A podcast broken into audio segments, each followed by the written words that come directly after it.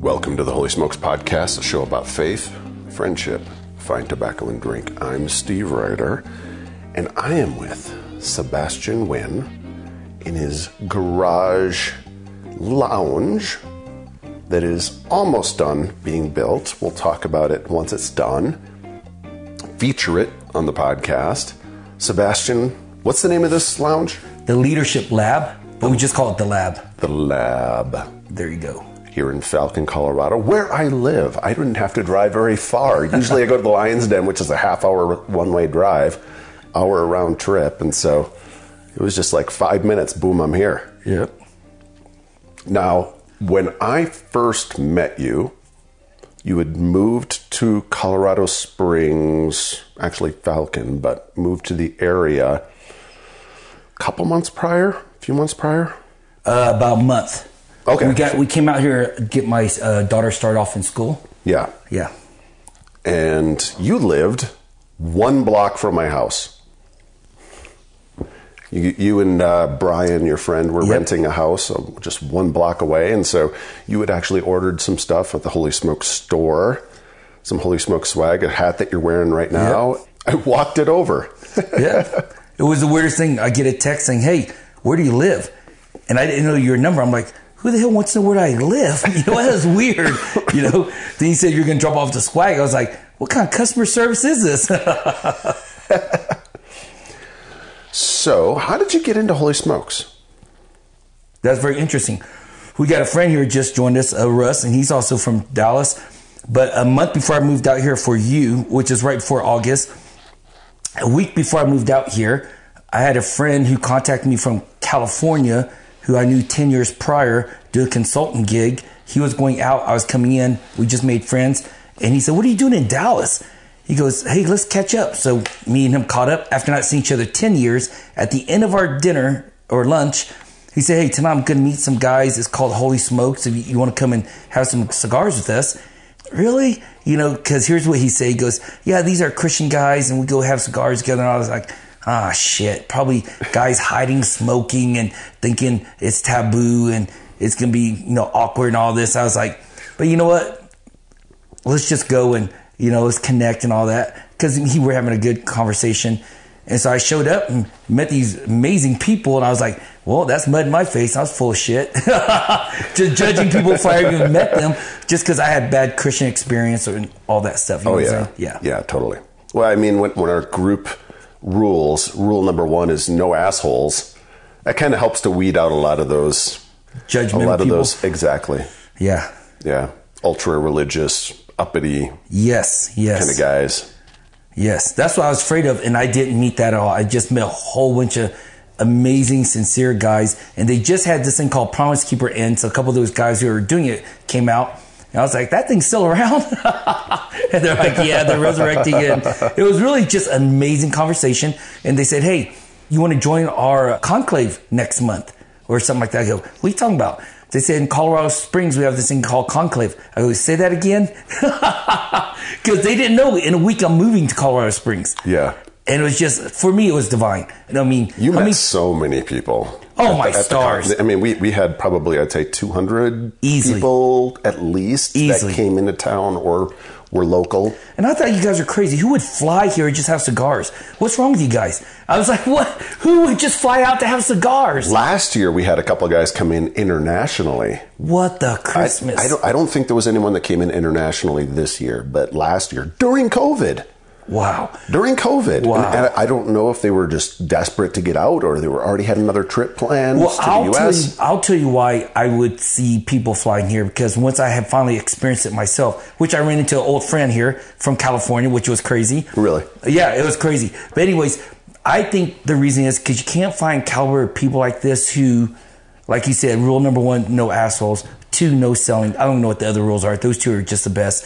But um, What happens at Holy Smoke stays at Holy Smoke. oh, is that what it is? Number three? Yeah, I no- never no- knew it. Number three is what happens at Holy Smoke stays at Holy Smoke. So no pictures posted outside of the group unless there's express permission from everyone in that picture. I love because, that. Because we have so many people that are in denominations that are anti-tobacco I love it. and anti-drinking, and so we want to protect them. I And love then- that. And then number four is real easy. Just leave room for the Holy Spirit to work. There's four rules. Four rules. Mother That's daughter. it. I never got past first two. I think I'm still on probation.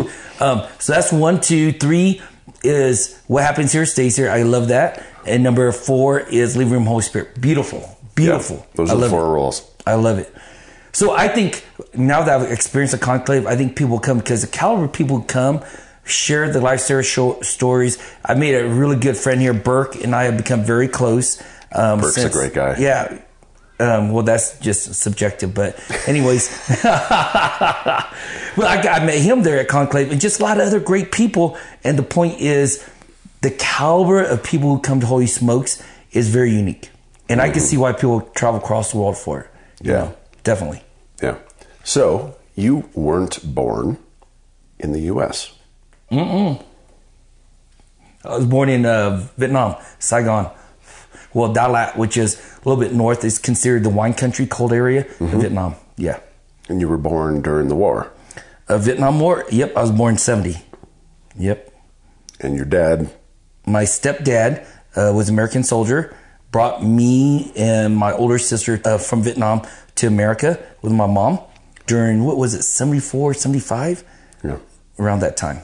So you were four or five years Yep. old. Yep. And when you went to school, you didn't speak English?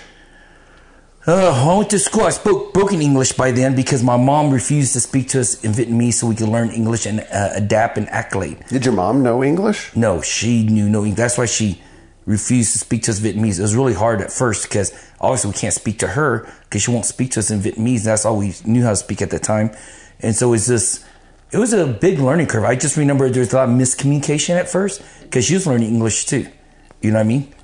And so she was really, my mom's very um, strong willed. and so she, when she said she wanted to speak with me, she just totally cut us off. Yeah. So that way we, we could learn English right away. Yeah. And you guys settled in Kansas. Hays, Kansas, of all places. If anybody knows Kansas, it's Hays, Kansas, and usually they're Caucasian or white. And um, I grew up, my uh, stepdad's family is German, German Catholic, and at that time it was predominantly just German Catholic community. How big of a culture shock was that for you? Well, it wasn't because I don't Really? really remember Vietnam. Really? Yeah. Did some therapy and stuff like that. They said at that age, during traumatic times, kids usually can compartmentalize. Hmm. And that's why I did compartmentalize my, I guess I did. Because now, after doing a lot of therapy and work and stuff like that, I remember bits and pieces. And then I went back to Vietnam to meet my dad, who I didn't know I had a dad. My mom said he was dead and an asshole. And so I finally met him. And it was weird. It's like being a adopted child or foster child. I don't know which one. Only finally meeting your birth parents. Mm-hmm. And there was a lot of anger and resentment. I went back about five, seven times before I got that healing. The first two, three times I was angry, wanted to kill him. Ang- just like, why would you leave me? Why would you let me go to America? Why wasn't I good enough to be, you know, kept in Vietnam? And he kept my oldest brother and oldest sister there, you know? Mm-hmm. Why did they split the kids? they split the kids because my mom was in an arranged marriage. She didn't love him in the first place. He's very simple man. He's very everyday guy. And my mom was very ambitious entrepreneur. And mm-hmm. so they never got on the same page. Like she wanted a man that was aggressive, entrepreneurial, you know, gonna be a billionaire type of guy. And um, he was just content with every day. I mean, he taught me just being grateful for being in the moment and what you have. I mean, my mom and my dad polar opposites. It was so I got both ends, but I got taught by my dad by going back to Vietnam and spending a couple weeks with him at a time and learning about him. And uh, Do you still speak Vietnamese? I learned Vietnamese off the streets, actually in Arlington, Texas. Really? Yeah, on the streets. I was what, 13, 14? Because my brother, I don't know, I was young. I could do everything by grades. I was around seventh, eighth grade. Yeah. Ninth grade, the latest, seventh, eighth grade. In that time, Vietnamese community just came to Grand Prairie and Arlington area. And these guys are homeless boys. Their parents put them on the boat, refugee boat, get them here Yeah. to get out of the war. And they landed here with nobody. So we're community. All of us boys, no father, no raising, nothing. And we raised ourselves. I learned everything on the street. I just wanted to know who I was, where I came from. And I picked up the language. I remember during my years that I worked for Dr. Dobson, he had an illustration of in elephant communities, Oh yeah. when the males, the adult males, were Not were present. killed, mm-hmm. not present, the juveniles grew up to be very aggressive and very antisocial, and they didn't Violent. understand it, violent exactly. Mm-hmm. And Doc used that as an analogy for young boys, Exactly. human boys, Yep. that grow up in communities without fathers, and Yep. thus it just it feeds this anger and Yep. violence. And I assume you saw that when Saw it. I was it. Where do you think they got statistics from? I'm not kidding. 1990, I was top 10 most wanted in Dallas County. we'll get back to that. That's. I'm We'll just giving you the that. point. When there's no male elephant there, no father, no leadership, we we don't know if we became men yet. And what do we have to do? Drink, smoke, kill, destroy, and that's what we're told. Society, everything. That's what men do, right? So going back to Hays, Kansas, mm-hmm. you're Vietnamese mm-hmm. in a predominantly Caucasian town. Yeah, it's all Caucasian, German Catholic predominantly.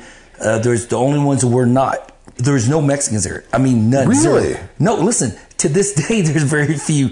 I could tell you funny stories, but that's how you're 100% right. It was only us three that were not Caucasian for the first five, ten years of my life growing up.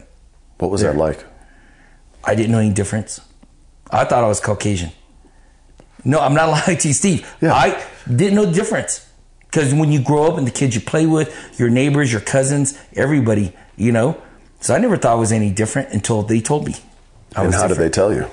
So I was going to St. Joseph, this one, St. Joseph uh, Catholic School, and I think I was probably fourth grade, maybe at that time, third grade, fourth grade, and the kids are like normal go outside recess and play, and they said, "Hey, Sebastian, we got a game for you. We got a game we just made up just for you. Oh, let's do it, right?" And all of a sudden, they made this horseshoe in front of me. So everybody's making this horseshoe around me. And I'm like, well, who's on my team? I turn around and nobody's behind me. It's just me. And they started calling me names I've never heard in my life. Right? Remember, right middle of Vietnam War. So how old are you when you're in? I'm trying to think. My daughter right now is 10. She's in fifth. So eight years old, seven years old. And I've never heard these words before. They called me chink, gook, and they pulled their eyes back and started running backwards. They're like, what's going on? You know? And I didn't understand what was going on, but I looked and they're moving backwards, but no one's on my side. Oh, I tag, I gotta go get them. But there was something they said just pierced the crap out of my heart when they were saying, because they're isolating me, they're saying these things, and and I just you know wanted to fit in and connect, but that hurt so bad that day. And what I realized later on was that they were picking parts of me that were not like them, pulling it apart, making fun of my eyes and my nose and my skin color. And I was like, what? I didn't understand it. And that day, I still remember making this commitment that I never wanted to hear them ever say again, you're not like us. Not like me, not individual, but collective. You're not like us. Mm. And that's when I realized I am not white. You know, that's why I looked in the mirror a little bit longer and looked at my eyes, looked in the mirror longer, looked at my nose, looked in the mirror, looked a little bit longer at everything about me. Does that make sense? Yeah. Yeah. What was your parents' reaction? Did you tell them? You know, I don't remember. I, I don't remember the engagement. I don't remember a conversation. I remember, you know, just that, that was a pivotal moment in my life. Then, like, my parents got divorced afterwards. Like, I, I don't know what happened. Somehow I went with my mom to Texas. And the first time in my life, see, I thought the kids, the story I made up to protect my little heart at that time was they were just jealous I had a better tan than they did. Seriously, I made up that story in my head. For me, I always wanted more melanin in my skin, and so I'm jealous of, of, of your skin tone, No, dude. you should see my kids. They're naturally dark. When they we live in California the last 25 years, when the sun's out, man, they get tans like crazy. It's crazy. But so when my parents divorced, I don't remember having any conversation with them. We were in Dallas, Texas first time. I was like, holy shit. I saw this guy have a better tan than me. I was like, oh my gosh. I was like, but you know what? Because I learned how to be discriminate because they did that to me and I'm being discriminate to myself. But there's something wrong with his eyes mm-hmm. you know, because he didn't look like me. Mm-hmm. It was a Mexican. First time I ever saw a Mexican. I was like, oh my God. You know, but there's something pulled me closer to him, like, because he was close to me. He's dark. You know, I was like, all right, I've never seen a Mexican in my life. But then, like, make a long story short, I saw this other guy with the ultimate tan. I was like, intimidated. I go, oh shit, this guy got real tan, and he was a black guy. But no, he's too tall, too big, too strong. And I started picking him apart. And I don't, I didn't know at that time, but now I know I was learning how to be racist and discriminate, you know, because that's what happened to me. And I was quote unquote surviving. So I didn't want to hear anybody say, no, you're not like us. And the reason I did it, because I wanted to study them so I could be like them. Does that make sense? Mm-hmm. Yeah. So your mom takes you to Texas. Mm-hmm. What's going on in your life? That time, I don't know. I was too young. I, I do remember we landed in a house, fourth grade, because I remember I liked this girl at fourth grade who was twice as tall as me. I got to see her in fifth grade. And that time, we're in an all Mexican community, low income area in Grand Prairie, Texas. How was that? 78 by then? Not even 1980 yet. 78, 79. And um, I just remember doing whatever it took to fit in. So my friends' dads and uncle live in the area. They get drugs across the border. They're Mexican. Would watch them cut it up, and they'd say, "Hey, take this down so so street, whatever." Now listen, I could tell you this story until I had to stop and reflect and think about it. This is my daughter's age. She's ten right now, in fifth grade. But we'd just take this. We thought it was fun. No, it was normal. We'd take these bags. Sometimes, you know, just little like handbag size. Sometimes it's a little duffel bag, and we just drop them off to certain people's houses. Just two, eight, ten year olds walking down the street, dropping off drugs. did you did you know what they were? Did you No, know? I had no idea. I mean, Were you getting paid? yeah, they'd give us like candy money or something like that. You know, it was no big deal. But I do remember one time, now I'm in fifth grade, we're sitting there watching them cut it up because, you know, they usually cut it up, give it to us, and go whatever. And I have no idea where this came from. And I just looked at him, I said, hey, uncle, you know, I was watching you, and I've been watching you, and if you do this other one more step, I think you can get more. And he looked at me, and said, Sebastian, we've done this for generation. He goes, You think you're a fifth grader? You think you could do better? And I just went, Yeah. I mean, I literally did because it was out of innocence, it was out of competition. It was, it was just, I saw something. I have this natural eye seeing processes. And hence what I do now is a business coach. I see processes and stuff. And um, he's all right, here. I didn't know what was going on at that time. He gave me a quarter bag at that time. And he said, You go sell this in a week. You come back, and you have enough money, I'll sell you more. And I was like, Ooh, game on. I didn't really understand what was going on. I didn't know what he was doing. I didn't know. I just felt like it was a rite of passage. It was a blessing. It was, it was an opportunity, right? So then me my friend, which was his dad, the uncle, quote unquote, uh, son, we went and got our first scale. We had to ask our friends and we cut it up. We went and sold it at our school, elementary. And man, we came back in like five days, not even seven days. And I said, I want more. I gave it to him and I got addicted to being a businessman. Hey, wait, I gotta tell you what businessman I was before that. Before that, in fourth grade, we'd go to Kmart and we'd steal pins. The big pin just came out with the four different colors. Mm-hmm. Holy smokes, it's gonna revolutionize all school. I mean, in my mind, right? We'd steal those pins and I'd sell them at school. And I mean, you just see the profit, you know, and all that. I was going nuts. And then he gives me drugs I didn't know at the time, selling them, making tons of money. And then everything went south or north, however you want to describe it after that. You know, for a season, it felt like it was going north. Everything's going great, right? How so? Well, I felt like a man. I felt like I got a blessing from these guys. What I find out later in my journey is those men were like every other man in my life previous to that, including FBI, Chinese mafia, Mexican mafia. I'm a tissue box, and they'll use me until the box is empty. Then they discard you. And so during that time, though, I kind of knew it, but it felt so good be needed, wanted, and approved and appreciated. I'd do whatever it takes. Just to get here, Uncle say, hey, good job, here's more. Hey, good job. You know? What was the next step in your business journey? So Your quote let's fast forward. Now, quote unquote business journey. Yeah, now I'm in eighth grade. I can remember this so vivid. Seventh, eighth grade. I bought my first car cash, and I was 15. My mom took me to a car dealership. We bought it. I learned how to drive it. It was a stick shift.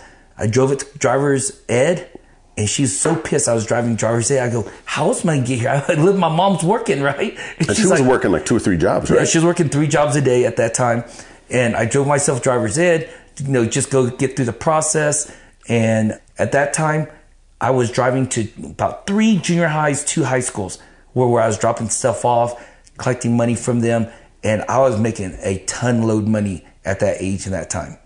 You know, this is probably 80, what, 85, 86? How much were you making? Do you remember?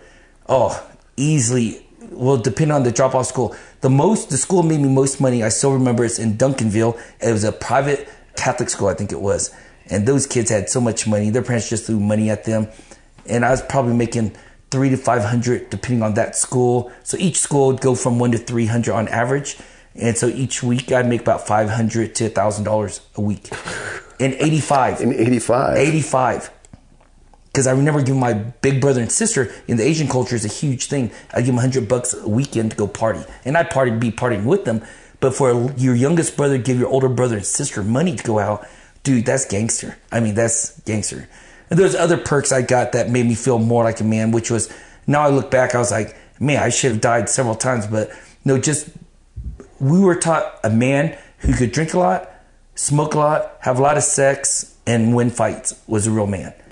And so I was doing all that by eighth grade. While I was making straight A's. School was so boring. Really? Oh, school was so boring. I'd finish all the work in classroom, homework, and all that junk. And actually, I enjoyed it. It was a challenge, but it was boring, you know, because it's all rote memory. It wasn't like really make you think. It wasn't Learning. It wasn't learning. It didn't make you think. I had to figure out how to distribute this stuff, not get caught. Oh, and by the way, I started a second business with still cars. Because, you know, you get in this world, you get to meet a lot of people you're dealing drugs to. And it wasn't because I needed the money. I wanted the approval and I wanted the challenge. So one of the uncles who were selling drugs and all that said, Hey, dude, I could get you $300 a pop for every truck you bring me. Chevy truck. Back then, you need one screwdriver. Open up the window because it didn't lock. You pull back open the window, you unlock it, take screwdriver, break the column, pull the lever. You got a Chevy truck. 300 bucks. And what they do is take the engine, take it out, restart for other trucks and stuff like that. They burn the rest and chop it up. And the coolest part, not cool like back then it was cool because it was just the most emotional rush your body go through. Driving through Duncanville, I had to pass a police station, get to the chop shop. Man, and you we could have gone different routes, but that's when I wanted to feel alive. I drive right by a police station with a stolen truck, just to see, I could do it. That was what eighth, ninth grade. Is that crazy? That was stupid. And I didn't need to. That's the whole thing. I didn't need to do that. I wanted to do that. So, what was high school like? I don't know. I wasn't there very much. I was serious. I wasn't there very much, but I'll tell you a couple of stories that framed me my high school. So, obviously, Asian, but there was no Asians in Grand Prairie, Arlington at that time. I was all with the Mexican mafia. And then um, we get to freshman year. My brother immigrates to America with like 14 uncles and aunts all at once. My mom's been paying money, Your older brother. the government. My older biological brother, which I didn't know I had, by the way. My mother, out of nowhere, one day goes, "Hey, come see. I need to talk to you.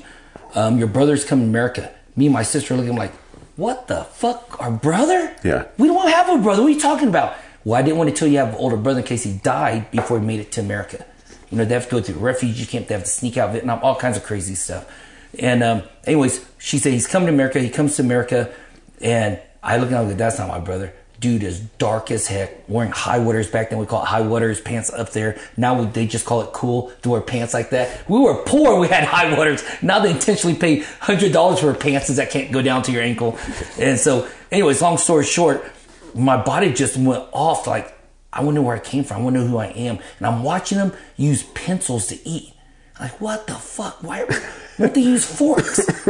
I didn't even know what chopsticks were at that time. I'm not kidding you, man. I was like, what is going on right here? They're speaking this weird language. They're dark as hell because being on the beach refugee camp. His hair is like a fro. I- I'm not that. That's not me. I'm with the Mexicans. They're cool.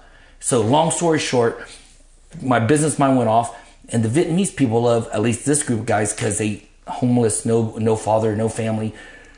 They we call them sticky fingers. So Vietnamese people go to your house, they touch something, it's gone. They have sticky fingers. They Yeah. love stealing, break in houses, stealing stuff like that. The Mexicans I was with had all the drugs. Vietnamese like drugs, but the Mexicans like the cars that go boom. Vietnamese will either steal the car, everything in the car, anything you want, and go in houses, steal guns, and back in the day, and give them to my Mexican friends. So I said, hey, I will get the Vietnamese to steal whatever we want, and I'll give them the drugs from the Mexicans, and I'll give the Mexicans whatever they want from the Vietnamese.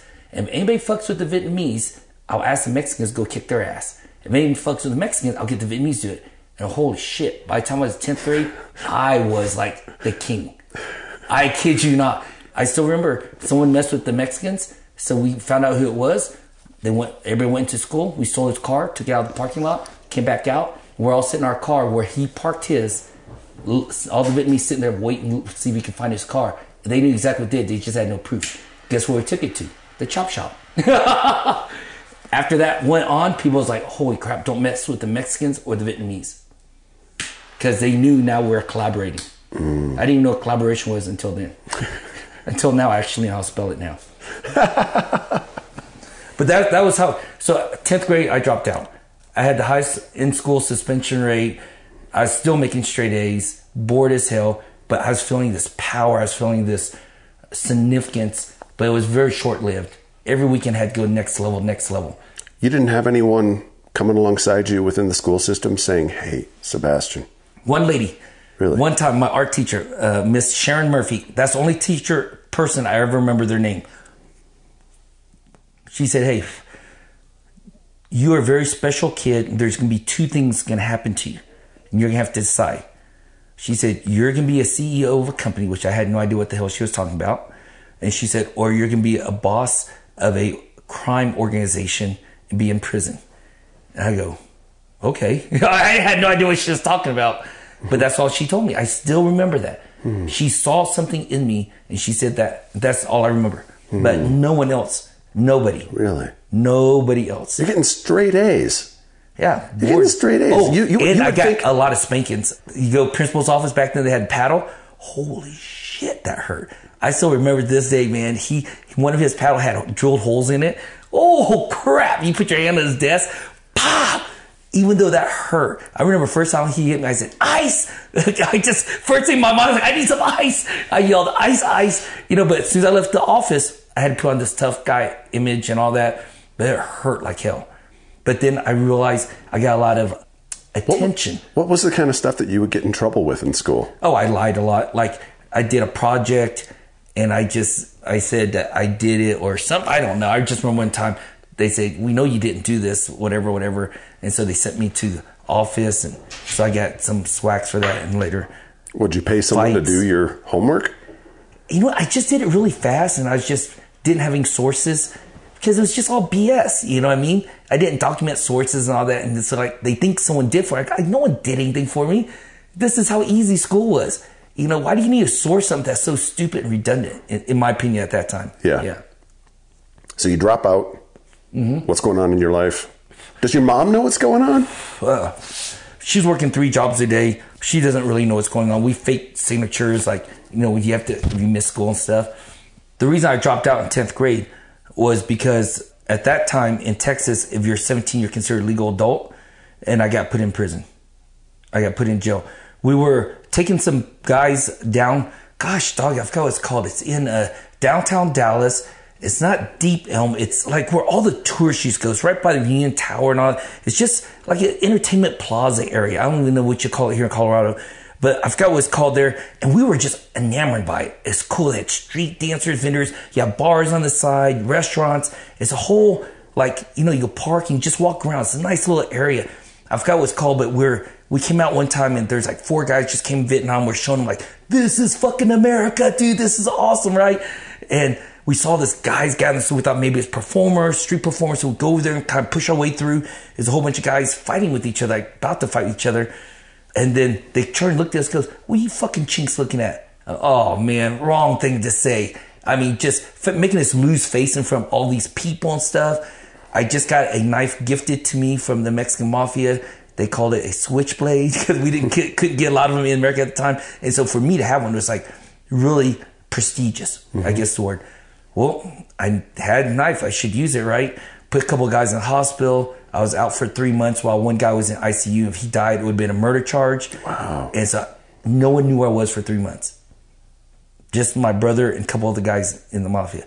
So my mom didn't even know. What? No. What was the story? Uh, he went off with some guys and he's doing dumb shit or something. Isn't that crazy? And you only spent three months. Well, two things happen when you're in prison, okay?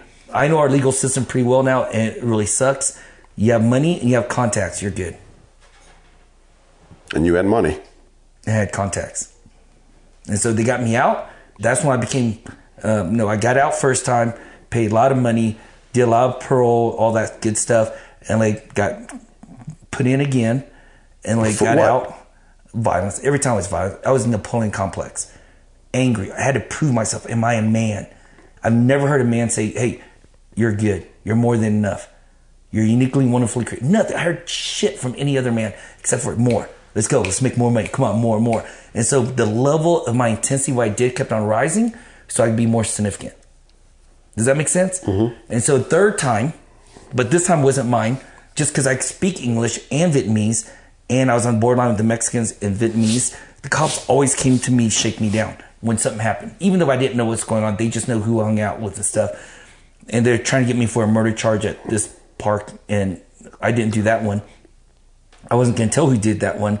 And I posted bail before court hearing. And I said, screw that. This can be my third strike. I'm not going to do this. And so I went to New York where I had some guys um, would come down buy guns from us. In Texas, back in the 80s and early 90s, guns were like candy. I mean, you get them anywhere and everywhere. I'd have guys who's working at uh, Kmart, Walmart, and stuff like. Was it Walmart? No, it was something else at that time.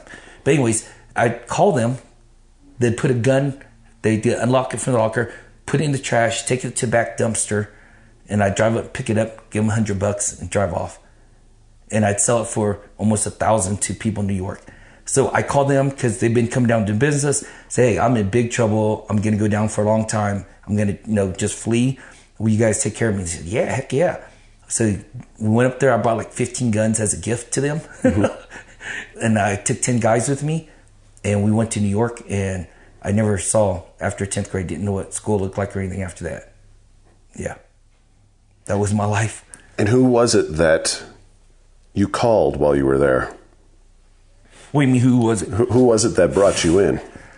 So those guys who come down buy guns for me and stuff like that, one of my uncles. But they were working for part of. Oh yeah, the Char- Chinese mafia. Original three triads that came to America called Home One, which means Red Door. So back, I don't know how many years ago, but original three triads that came from Hong Kong into New York, and they're the one I was playing guns to. And so there's a hell yeah, come on, you do that there, man. We got a lot of stuff you do up here. And I still have my contact Texas who would sell us guns and bring guns up for us and stuff like that. Yep. So, what were you doing with the Chinese mafia? So I'm gonna make a long story short because there's a lot I was doing. So first they locked us up for several months, take all our IDs, throw it's the biggest box of ramen noodles, stack it up to the ceiling, ten thousand cartons of eggs, and we don't see them for three months. Because you gotta make sure the FBI's not watching, we're not clean, blah blah blah. They're making us new IDs and all that stuff. Now that we're out, you know, they want to test us. We have to go up the ranks to test. So I went all the way up the ranks to be a bodyguard. I knew that's what I wanted to do because one, that's power and position. Two, you didn't take all the risks. I was my boss's bodyguard. So you have the Godfather, three uncles. Each uncle got two bosses, right? So I wanted to be a bodyguard for one of my uncles. He's next in line to the Godfather, and that was my ambition. And I I made it, and I became bodyguard to this guy called the Uncle. He was with Uncle, and we um, had a street. Each mafia has their own street where they launder money through, and then they made me responsible for that street. Meaning, I had to go every month make sure each person is paying protection money, ten percent of their books, and we got to launder our drug money through their books. So listen to this. They have to pay 10% protection money. So if they're only making quote unquote 100,000 that month, but I'm laundering 200,000 through their thing, that paid me protection money off of 300,000. Not the 100,000 they really made. Mm-hmm. That's how bad and evil we were. We were robbing people blind. I mean, these are everyday, hardworking entrepreneurs, business people, and we were just screwing them. And I was covering a street, and they would take one of the stores, would transform it into our quote unquote ladies' house, whorehouse, and um, I was responsible for that. Anything happened on that street, anything that would draw attention, police or somebody got, hurt, it was my life at stake. Talking Wow. about learning how to micromanage. Wow. I mean, no sleep, micromanage. I remember I never literally slept. I mean, I didn't feel like I ever slept. I could hear pins drop from a mile away. It was intense. It was horrible life. It was Wow. horrible. And everybody thinks it's great because I watch the movies and stuff. But when you don't know someone's going to stab you in the back, metaphorically and literally, shoot you, someone rapes one of your whores, you have to go kill them. I mean, just, it's crazy. It's a crazy world. Someone ODs off your drugs, you got to hide that and clean it up.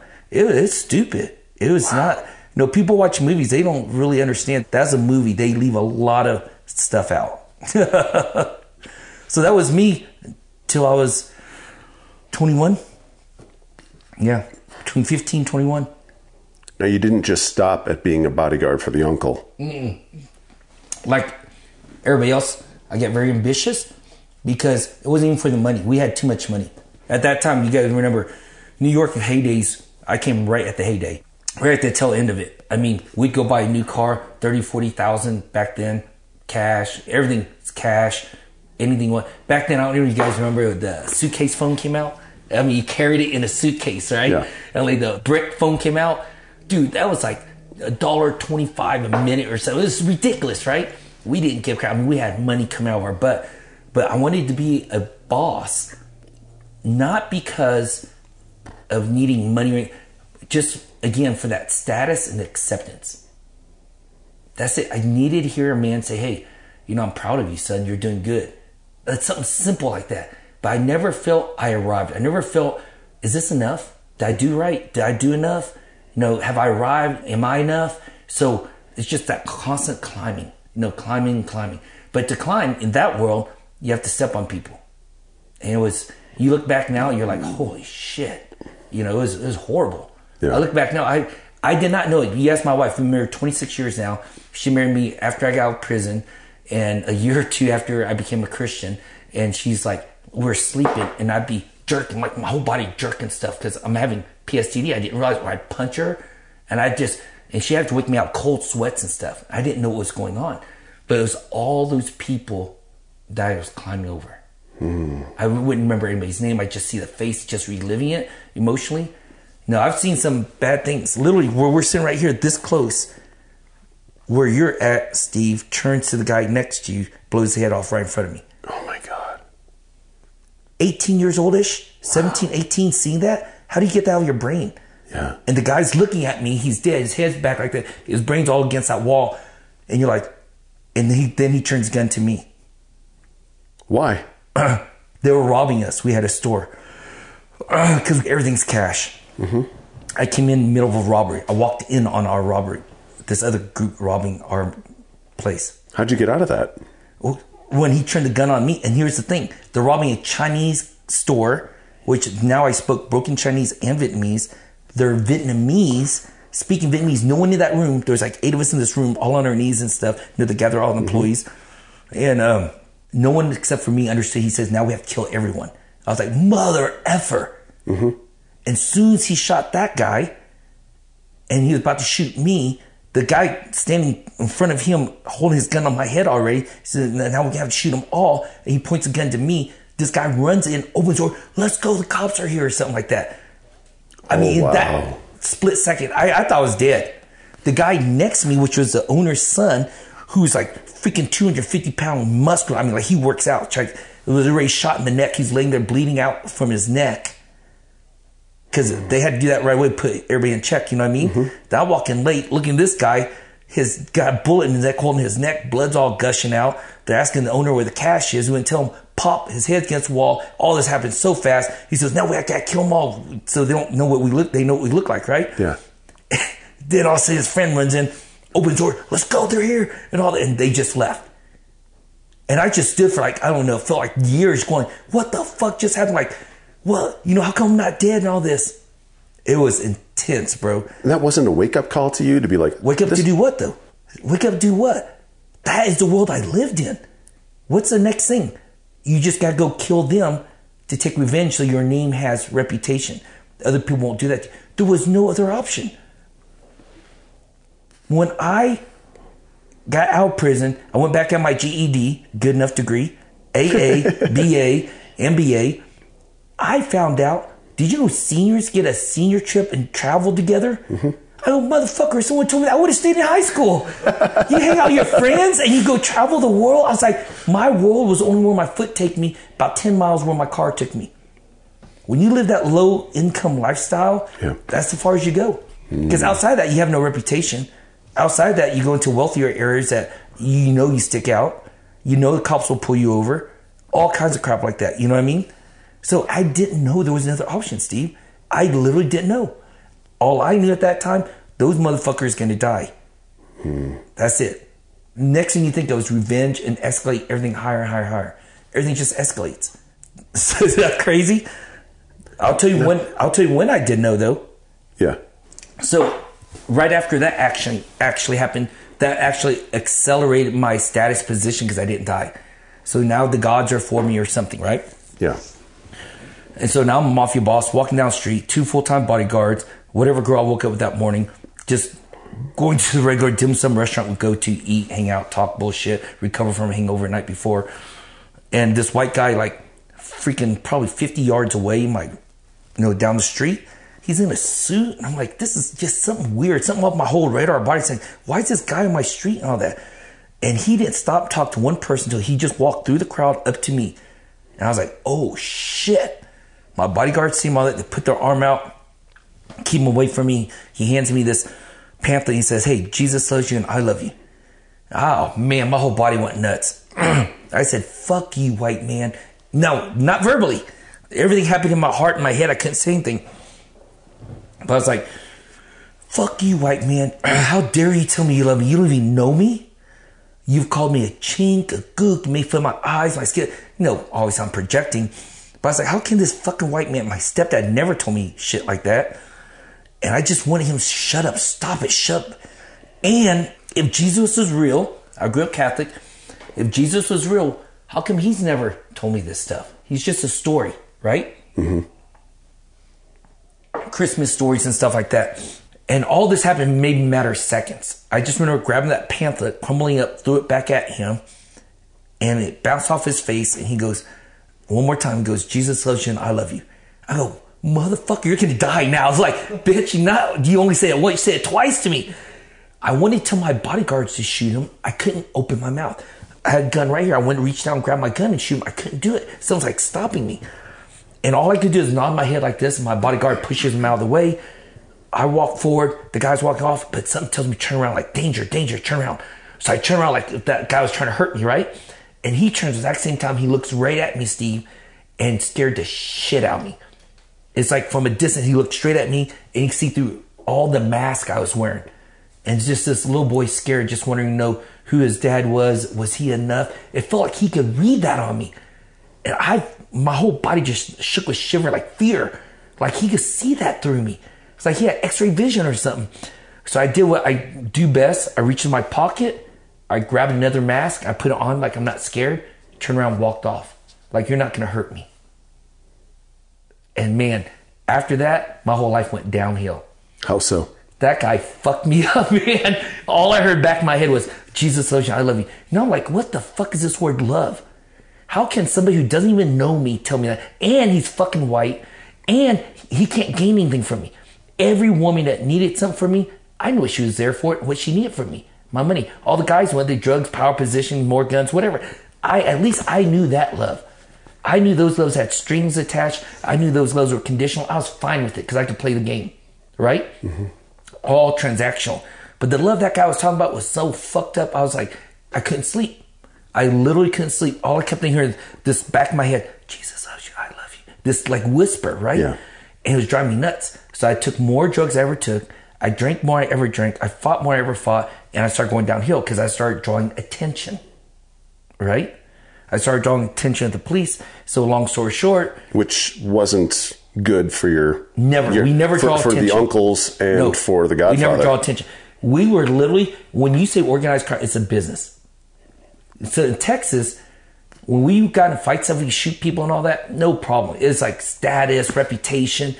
In New York, you can't shoot somebody or kill anybody without permission or self defense. But that was how business orient was. I mean, I learned business. I mean, it was amazing. It was amazing. a lot more my MBA ever taught me. I guarantee you that because I learned how to deal with people. I learned how to hear what their intended need was, what was really their underlying intent, and all stuff like that. So, long story short, I'm getting too much attention, going downhill, and then finally the FBI come in, uh, raided us. I don't. It was, it was a tag joint thing because the FBI and ATF at the same time, they raided the house that we were in, and that's why I was facing six six years to life. For what? Oh man, they've been surveilling us for over three months. Really? So what they were trying to do is get our godfather, who I learned a long time later, killed an FBI agent under a bridge in New York.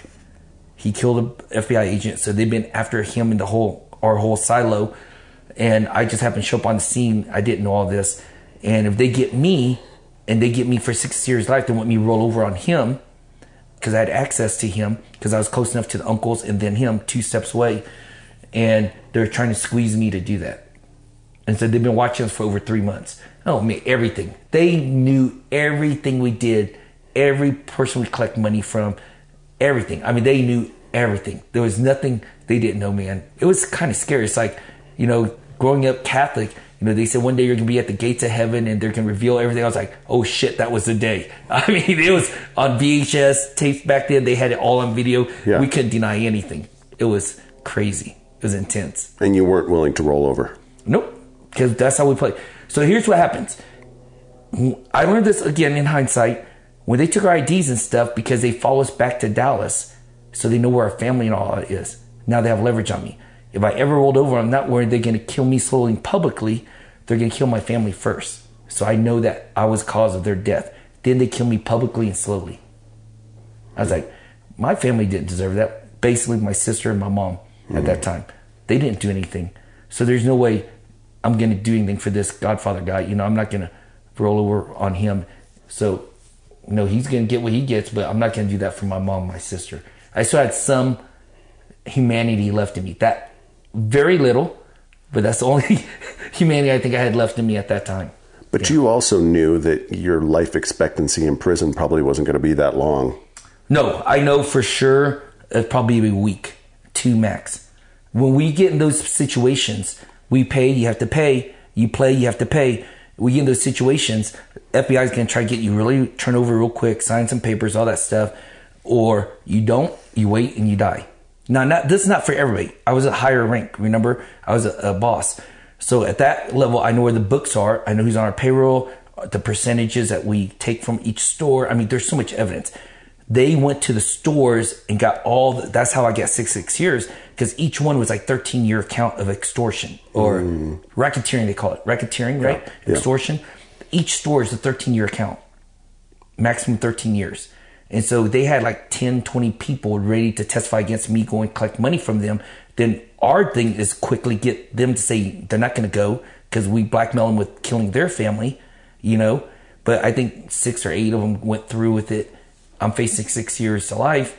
And if I don't turn over, so the FBI have so much leverage on me. They're saying, hey, it's you or him. You choose. He's a piece of shit. Why would you not roll over on him, right? You have rest of your life. You're a little kid, blah, blah, blah, blah. But I had different morality growing up um, in a sense of we just don't trust each other. That's family. As fucked up as this family is, this is my family. I chose these people, Yeah. right? So I was just going to die. So I waited in my jail cell waiting for some guy to come in and kill me. And you didn't want to get shanked. No, I did. not That's the most embarrassing way to die in prison. It's very humiliating. It, there's no there's no honor to it. Getting shanked is being so disrespected. I know this sounds really weird. I'm saying it now. I'm thinking, damn, death is death. But for the lifestyle we live, that is fucked up if you get shanked. I mean, that's like your whole life was for nothing. You know what I mean? Mm-hmm. It's more honorable to die in a fight. And they you know cut your throat. They tear off your head. Anything but shanked mm-hmm. because shank what happens is they find sharp objects stab you multiple times and then break it in you to die leaving mm-hmm. you in to die. Because when they pull out you're going to die hemorrhaging right?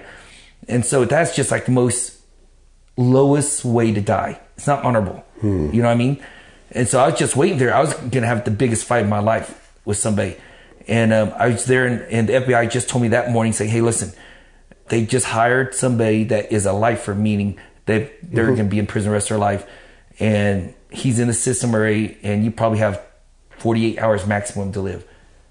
So you better sign the papers now. So I don't know if it's a scare technique on. I just know it's real because I know a lot of guys gone in and never came back out. Yeah. You know what I mean? In our lifestyle. So I said, nope, not going to do it.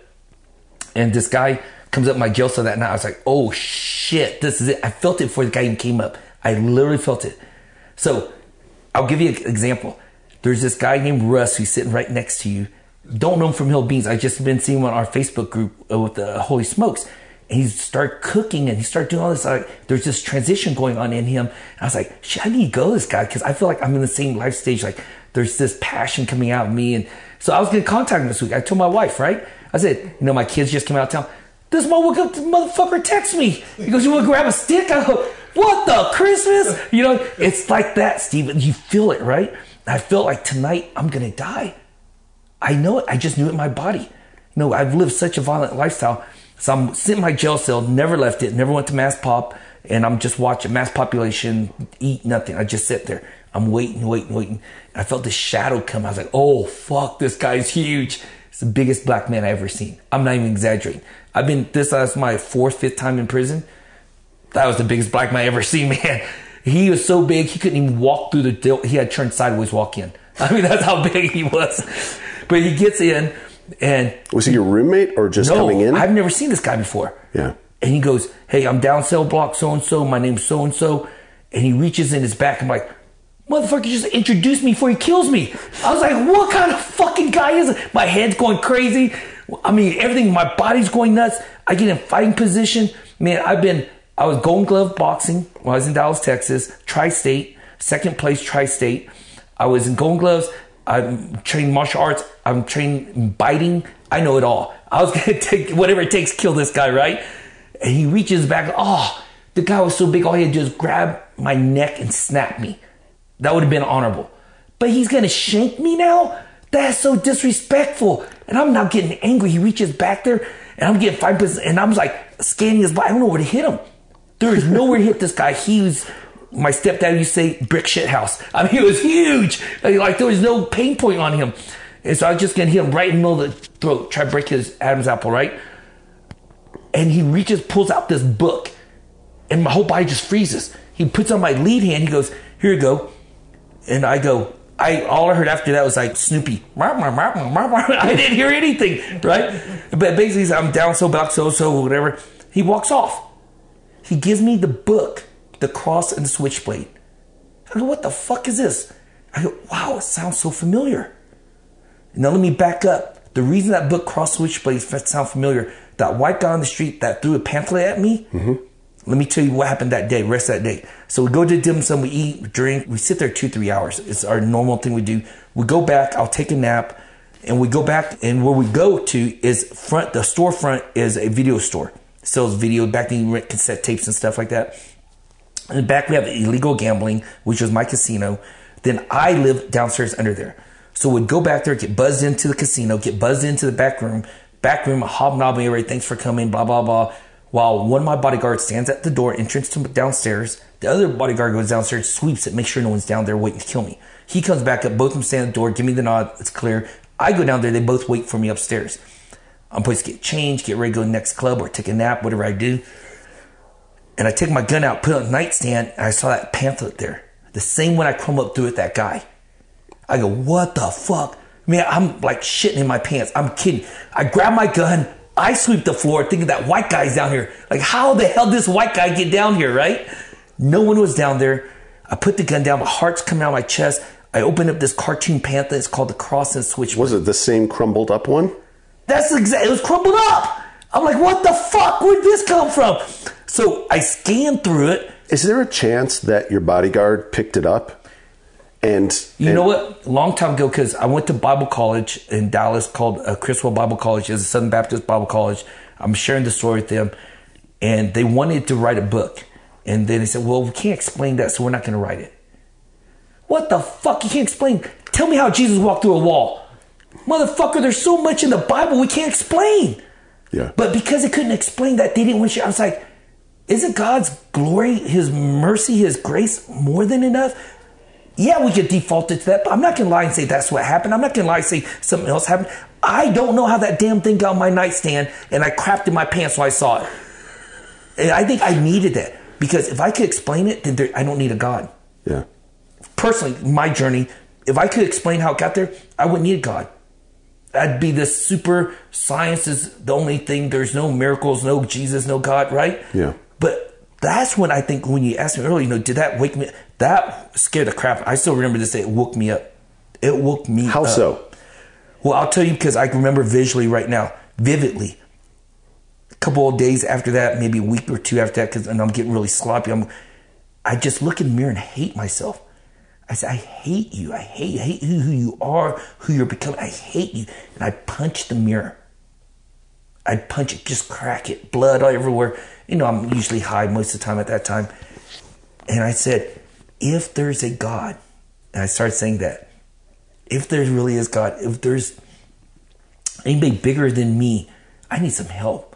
But I'd only said it in my privacy of looking mirror, anger, and I just I realize now I was just crying out for something greater. I finally got like I'm not God. But you have to really understand, mm-hmm. I have passion, compassion for people in that lifestyle because you come from a different world and you said, Well, didn't that wake you up? Isn't there another option?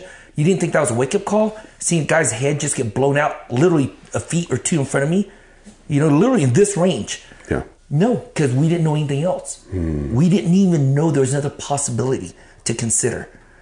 And at that time, I was so broken that I wanted to consider another possibility. Listen, I, and this is going to be very, very descriptive, but this is how I became my own God. At any time, Steve, this is America. This is the world. At any time, when an 18 year old kid could call on any beautiful, gorgeous prostitute, which he owned most of them, unless they're European or Russian, we had to go hire them. That's how powerful I was. Anytime I literally could tell a guy go kill another guy, they're dead. Anytime I want a, a kilo coke, drugs, and right, anything my beck and call at that moment, I could have. Why would I need another God? I am God until you realize you're not. And that's the downward spiral is in. That's when I finally came out. If there is a God. Because listen, if there was a God, why don't I fucking have a dad? If there's a God, why is my mom working three jobs a day? If there's a God, why do I have to go embarrassingly? I mean, I didn't think about this now. Embarrassingly, in front of all the other kids, use food stamps or use a lunch ticket punch because you're poor and everybody knew you were poor. Everybody knew you didn't have a dad. If there was a God, Miss Sharon Murphy, who said that you can be a great CEO, you're a great leader, or charge of organized crime, I don't even know what the fuck she was saying at the time, handing me the art award of the student of the year in art. Mm. And everybody came up on stage with their parents. And I was there by myself. And when she called my name, I walked out of the room. Because my mom was working. I didn't have a dad. So if there was a fucking God, where was he? Mm. That was our conversations. You know, where the fuck were you mm. when someone beat the shit out of me because I had this Napoleon complex? I woke up, I couldn't see for three days. My face was so swollen, I wouldn't go to the hospital. So there's those conversations in our life was if there's a God, right? But I was such at a bottom pit and I hated myself. I was downward spiral, this fucking echo in my head. Jesus loves you and I love you was fucking me up, man. That thing was fucking me up. And I just finally looked in the mirror and said, if there's a God, if you're real, I think I need some help. I wouldn't even admit it. I just said, I think I need some help. Mm-hmm. Because shit wasn't working out the way I planned.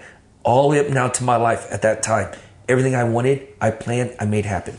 I literally made happen. I quote unquote willed it. Hmm. You know what I mean? But there was something going on. I couldn't will anything. I couldn't control anything. And so fast forward, now I'm in prison. That guy gives me that book, and I'm flipping through it, and I still remember this one part. This guy, Nicky Cruz. But the pamphlet was crossing the switchblade. That's yeah, where you that heard the book. fucking thing. I still see the picture. I see David Wilkerson told Nicky Cruz, Jesus loves love you, and, and Nicky Cruz goes, fuck you, you say it one more time, I'll cut you a thousand pieces. Back then they had switchblade, cross switchblade. And I could totally relate. I was like, yeah, motherfucker, cut him up. and later, David Wilkerson says, and each piece will say, I love you. That's, I don't know if that's the story. I haven't read the book since. I just remember that's what I remember. And Nicky Cruz freaked out. I freaked out because I could visually see pieces of your body going, talking, going, I love you, Jesus. I was like, whoa, that's that's one crazy acid trip, right? I was like, oh my God, that's crazy. What kind of love is that? I was just questioning, what kind of love is that? What kind of that's bullshit. I've never seen love like that. I've never seen anything like that. That man had the biggest balls I've ever seen in my life. David, Wilk, I've seen some crazy men. I've seen some crazy thing happen. There is a book out in the market right now. This journalist wrote called BTK, Born to Kill. It's about my uh, Vietnamese mafia. Hmm. She wrote that book, then I got on the scene. The guy she wrote it about, his name is Amigo. He bought me from the Chinese mafia. So anything I do, the Vietnamese get money for hmm. not the Chinese, because I'm half Vietnamese Chinese. I was in that whole stage. I mean, I was. We had to sit down like this. They had to shove a suitcase, ten thousand dollars to buy me, you know, and all this stuff. Then Amigo, a week later, after he buys me, walks to his apartment, and someone betrays him, shooting the back of his head. Hmm so he could elevate. Yeah. All I'm just trying to tell you, in our world, there was no such love like David Wilkerson said. He was willing to give up his life so this guy, Nicky Cruz, could hear the love of Jesus. I'm like, what the fuck? This is crazy. I don't understand this. This is the craziest thing. The lady gave me the book. I'm reading it and I'm in prison. And I knew that night, if that guy's not going to kill me, someone else is. I felt in my body, I'm going to die. I get on my knees, I get Catholic boy, and I said, put my hands together. I say, hey, God, if you're real, when I open my eyes, will you sit down right there and let's have a talk? I open my eye, no God. I said, fuck, see, I knew you're not real. I knew it. I knew you're not real. It's just a story. It's religion, whatever the fuck. It's not, there's no God. But I was so desperate. I closed my eyes again and said, okay, God, I'm a good guy. I'm going to give you one more chance.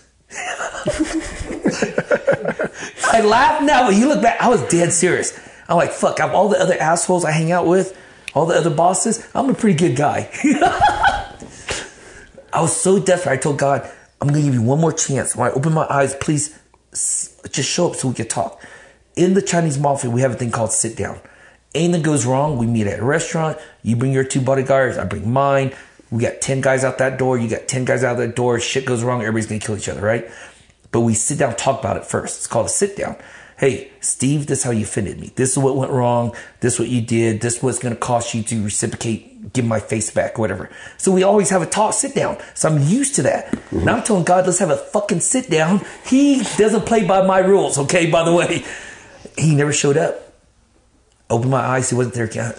My heart just sank. I just never felt such a despair. Like he was my last chance. You know, this is it.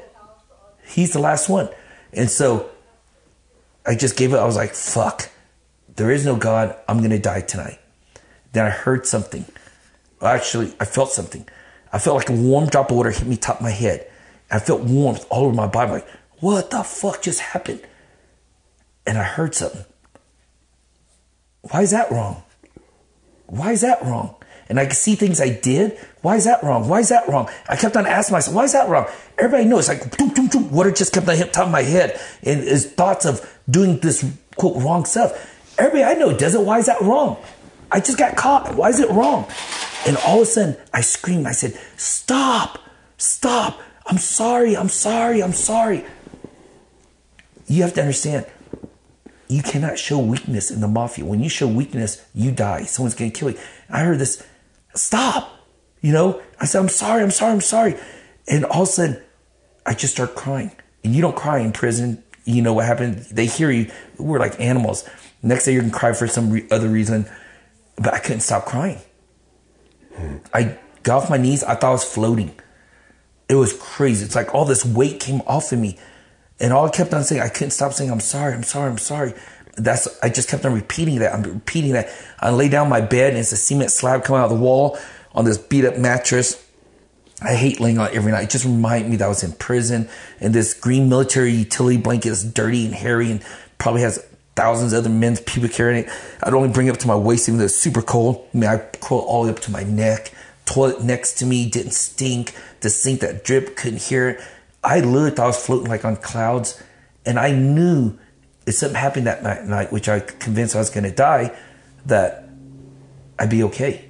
Hmm. I didn't even know what that meant. I had no idea. I never had such a peace that I did that night. Hmm. I had this peace. I had this most amazing peace in my life. I never knew it. And then I just remember, after that long story short, I got out and now I'm talking to God. And you weren't in very long. No, that time I was probably in almost three weeks. There was one week delay because they're supposed to ship me to Rikers, Rikers Island, mm-hmm. and the guys there caused a riot, so I wouldn't go. They had to shut the bridge down for a couple days, but uh, maybe three weeks max. I got out and I just started talking to God. I didn't even know who I was talking to. I just talking like, okay, if you're God, you know, and then my Catholic side kicked in. It's like one time I said, oh, am I supposed to get a Bible now? that was the craziest conversation I ever had. Because you know we have rules we live by. We have in the mafia we have rules we live. We have these things we live by, and so I figure Christians, if you follow God, you have to follow these things. They're in a Catholic church. They're always reading this thing called the Bible. So maybe I need to get a Bible. And I gotta share this one story. I don't know how far long, but we could pick it up after this if you want. But this is one of the last stories I share with you. And you can ask anything because it's so significant. I was like, I need a Bible. But if I ever get caught with a Bible, they're to kill me because I'm supposed to be Buddhist. That's our cult. Like I betrayed the family, right? But I said, if I don't get a Bible, though, how do I know how to follow God? How do I know what I'm supposed to do? I figured I had instructions, right? Like do this, do. If you're a Christian, you know, Catholic growing up, we're supposed to not do a lot of things and do these things. So figure it's to tell me what to do, right? So I did the techniques I've learned to check off the FBI. I found a, a bookstore, which why the fuck would I ever go in a bookstore if I knew it'd probably have a Bible in it? So American white bookstore. I'm way out of my comfort zone here. I'm out of Chinatown, uptown, looking at a bookstore, walking the block three times that way, back one time that way, back one time. Nobody's following me. I dive into the bookstore, looking through the magazine section, looking around, religion. I saw a section says religious section, whatever. I make my way over there, make sure no one's in there following me. And um, I see this section for the Bible. I was like, holy shit. I'm in trouble. There are so many Bibles, I didn't know which one to pick. Because you can't be wrong, dude. I don't want to pick the wrong Bible. Dude, this is serious shit. I can die for this, right? And I'm looking at all these different Bible, and I was like, oh my God, which one? I can't ask anybody because I asked somebody, what if, you know, I'm asking somebody and they knock me out, or uh, just all these conversations in my head. And I go, I saw one says, Good News Bible. I go, that's the one I need. I need good news. Here's the funny part. You ready? It was hardback. It was a hardback Bible. I didn't think much of it at the time, but watch what happens. Looking left and right. I sneak my way up to the counter, pay for it in cash. She wants to give me back. God, no, I don't need bag. I don't need receipt. I don't need no fucking evidence that I have this Bible. I take it, I shove it in my back behind my jacket, right next to my gun. And it cuts me as it goes in because its corner sharp, it's hardback. I'm like, shit, there's not another one. It's not hardback. And I look back and I think, had the Bible in my back and had a gun right next to it. And that meant all the shit happened after that was crazy. I tell you 10, 20 stories where God saved my life where I should have been dead. But it was just those, just knowing I needed guidance, I needed instructions. I wasn't the man anymore. That shifted my whole life. So why'd you get out after only three weeks? You were facing 60 to life. Yeah. Well, what happened was two things. First, my godfather and them, which I didn't actually get to talk to them directly, talk to my uncles. They say, listen, they're teaching me play by play what's going to happen. Now everybody's going to give you a deal, sign the papers, we'll pick you up, and we'll hide you. You know, this is like a long hide, like because you have to understand every decision we make is based off of money. That's why I told you I learned how to make, do business really well. Every decision we make is based off money. They know I can make money for them. Mm-hmm. They know I'm crazy. They know I know the business things they taught us. They know. So they can move me to a different country, which was Vancouver up in that area. And then they can move me to back to Hong Kong. They move me anywhere. The reputation I had, the way I know make money, they still use me. I told you earlier that I'm like a box of tissue or Kleenex. They said, listen, everybody's gonna get you sign papers, you sign it, they're gonna throw you off on the streets, we'll pick you up, and then they're going to meet with you once a week. We'll tell you exactly what to tell them all that. And I just want to get out. I was scared shitless. I was to die. I didn't realize at the time they were already playing me, the mafia. Then I get out the uh, FBI played me for a couple weeks and months. And long story short, they finally got my godfather. They deported him for his tax stuff. So FBI threw me away. Like, done. We don't need you. I was like, what the fuck? That was just the weirdest thing. I'm just like, one day they're talking to me, next day done. Like Chinese mafia goes, they should have let you, let you go by now because you know they got our godfather for whatever whatever reason. We were going dormant now. Get your grab bag, go, and we'll reconvene in a couple of months, and you'll know.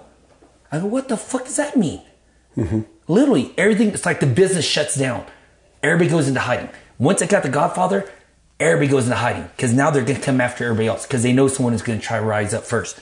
So we get our quote unquote grab bag, our stash, and we're on your own. There's no more communication. Done. You're on your own. Where'd you go? I went back to Dallas, Texas.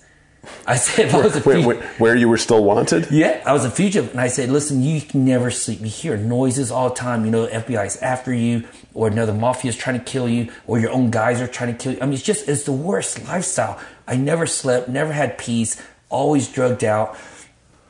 And I said, hey, if I found Jesus in prison, I'm going to grow with him there. And I knew I was wanted, so I went back to my lawyer, who was with me the very first arrest. Mm-hmm. And so he knows me. He has all my records. And he, goes, say that again? Hold on, hold on. I'll, I'll go get my business partner and you're going to tell both of us. I go, okay. So I told him, he got his, his partner and I go, listen, I found Jesus in prison and if I found him there, I'll grow with him there. You know, I'm a Christian now and all that. And they both laughed in front of my face. I'm like, what the fuck? What you guys laughing for? They go, don't you know everybody finds Jesus in prison? I go, they do? I no way. Some of these guys are assholes. I'm like, you know, like, no way they, those guys know Christ, right?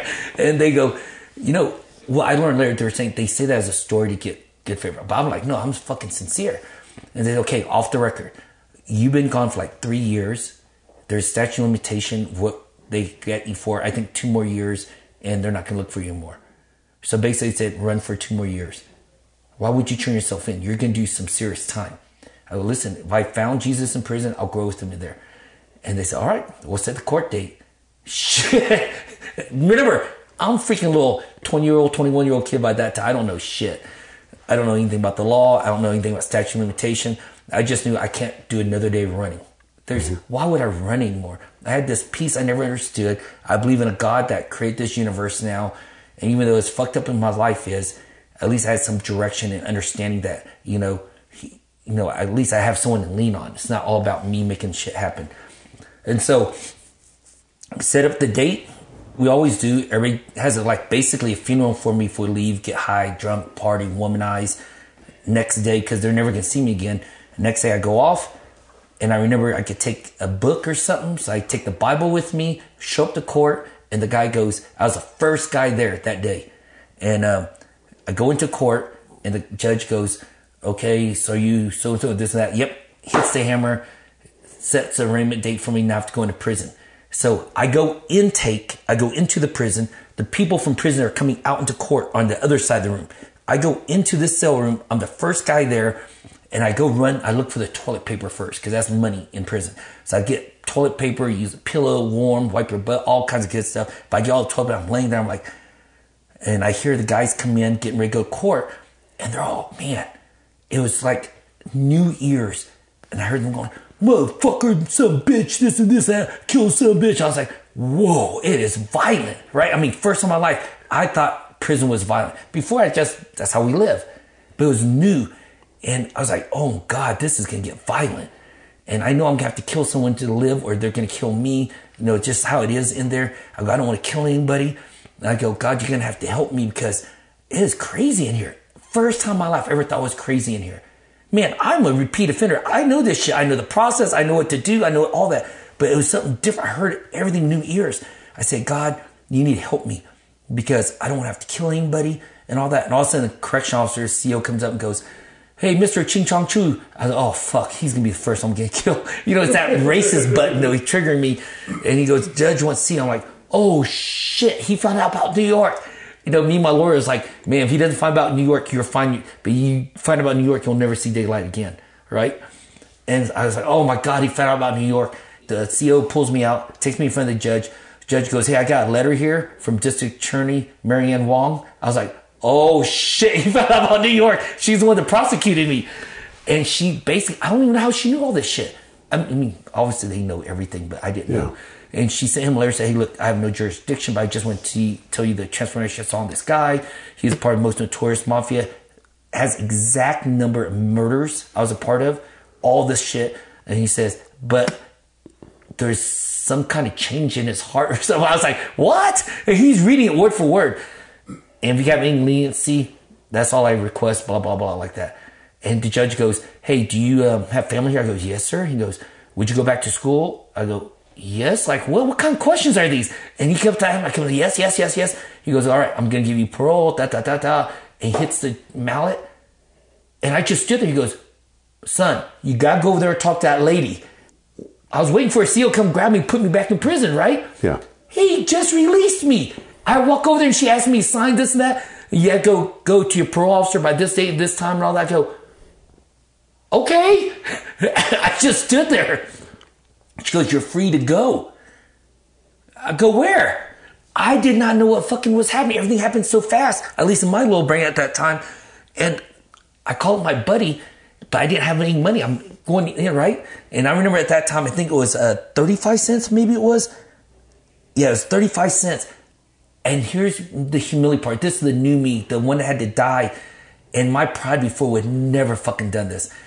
I had to go look at a white guy in a suit. Same guy coming down the street, right? The symbolism. And ask him for 35 cents. The kid who had to go take food stamps and the food card to eat lunch and stuff. And uh, man, everything in me had to humble myself. I was like, I'm not gonna do that. But if I don't, how the hell am I gonna get out here? I need to leave this place before they realize they made a mistake. you know? So I asked this guy to have 35 cents to make a phone call. And he gave me money. I called my buddy. He was like, stop fucking around. I go, dude, did I call you collect? He goes, no. I go, I'm out. He was like, oh shit. So he drove down from Grand Prairie, downtown Dallas, picked me up. I said, dude, please tell me you got some money. He goes, yeah, we hitting at McDonald's. I ate like a king at McDonald's. I was like, free food. Went back, started a new life. But my new life was not selling drugs or guns. I did dishes because that's all I thought was worth. I went to wait table, I did dishes at restaurants and stuff. Then I waited tables and I became a bartender, lead bartender. Then I went to management program to be restaurant manager and changed my whole life. And here's the funniest part. You know what changed my life, Steve? I went to bed at night. I woke up in the morning in sunlight. Mm. No shitting you. That is the first step changed my whole life. Mm. When you go to bed at night, you don't do dumb shit at night because you're looking for dumb shit to do because there's nothing to do. And you don't hang out with the people who do dumb shit. When you wake up in the morning when sunlight comes out, you have the rest of the day to do productive, real shit. You know what I mean? I was like, wow, I didn't realize how simple that one adjustment, first step I needed was. Really? That changed everything for me. You can't hang out with same friends. And I moved from Grand Prairie, Arlington area. I moved to downtown Dallas, White Rock Lake, around that area, working at Chili's. I lived in an apartment, all Mexicans who couldn't speak English, immigrant, hardworking family people. And I um, had one mattress in my apartment. I slept outside in my front patio in a hammock because I didn't want to be inside. That's all I owned a mattress and a hammock. Worked every day as much as I could all day long. It was crazy. Changed my whole lifestyle. So that's pretty much it. So that's not pretty much it. That's not pretty much it. so where'd you go after Dallas? Well, Because you like I was in Dallas. I was doing real good. Seriously, I asked my ex girlfriend help sign for, co-sign for that apartment, and I got in that apartment. I worked hard. I, I was still drinking like a fish, restaurant industry and all that, but I wasn't doing more drugs. I wasn't selling drugs. Very tempted because freaking every night you look at your tips and your pay, you're like, you're not really making much. I was like, oh my god, this normal life is hard. but I was committed to it because I knew there was a difference in me. I was talking to God every day. You know, just I actually had like it was almost like a father son relationship. Now I'm starting to talk to him like if, if I had a dad, how I would talk to him. And also I got this phone call from this FBI agent, Bill Oldham, who was the FBI agent who arrested me. I go, how did you find me? He goes, you have to understand his personality. He goes, I'm fucking FBI. I was like, oh shit, sorry, that's right. And he goes, listen, you got to leave now. I go, what do you mean? They found you, Who found you? the mafia, because I never checked back in. I went and turned myself. I never checked back in, right? So if I didn't check back in, was I the one turning our uncle? Did all kinds of shit, or our godfather and all this? they said they found you and they're gonna kill you. There's two guys on the plane right now going to Dallas. I go from New York. I go, nope, not gonna do it. I'm turning over a new leaf. I'm a good guy now. That's why I still remember telling him I'm a good guy now. He goes, what the fuck? He goes, I'm good. If I leave, I'm gonna break this lease. My ex girlfriend co-signed it. I'm not gonna ruin her credit. I'm doing really good at the restaurant. You know, it was kind of humbling for me to say that, even though I went up from you know waiter to training waiters to bartender and all that, and head bartender. I thought, you know, I'm doing good. I'm climbing Yeah. the corporate ladder. I'm about to get into management training, all this good stuff. So long story short, he goes, fuck you. You're going to die. He goes, you need to leave now. I go, nope, can't do that. And he goes, yes, listen, I'm faxing a letter right now to the owners or the apartment manager. Tell them this is FBI case. They won't get your ex-girlfriend, know, lose her credit and all that, and they'll release you. Oh, you would do that? He goes, listen, either you do that or you're going to die. He literally did like instantly. He wired his own personal money to me, bought me a plane ticket to ready Aurora, Colorado. I never fucking heard of Aurora, Colorado my whole life. My stepdad was out here.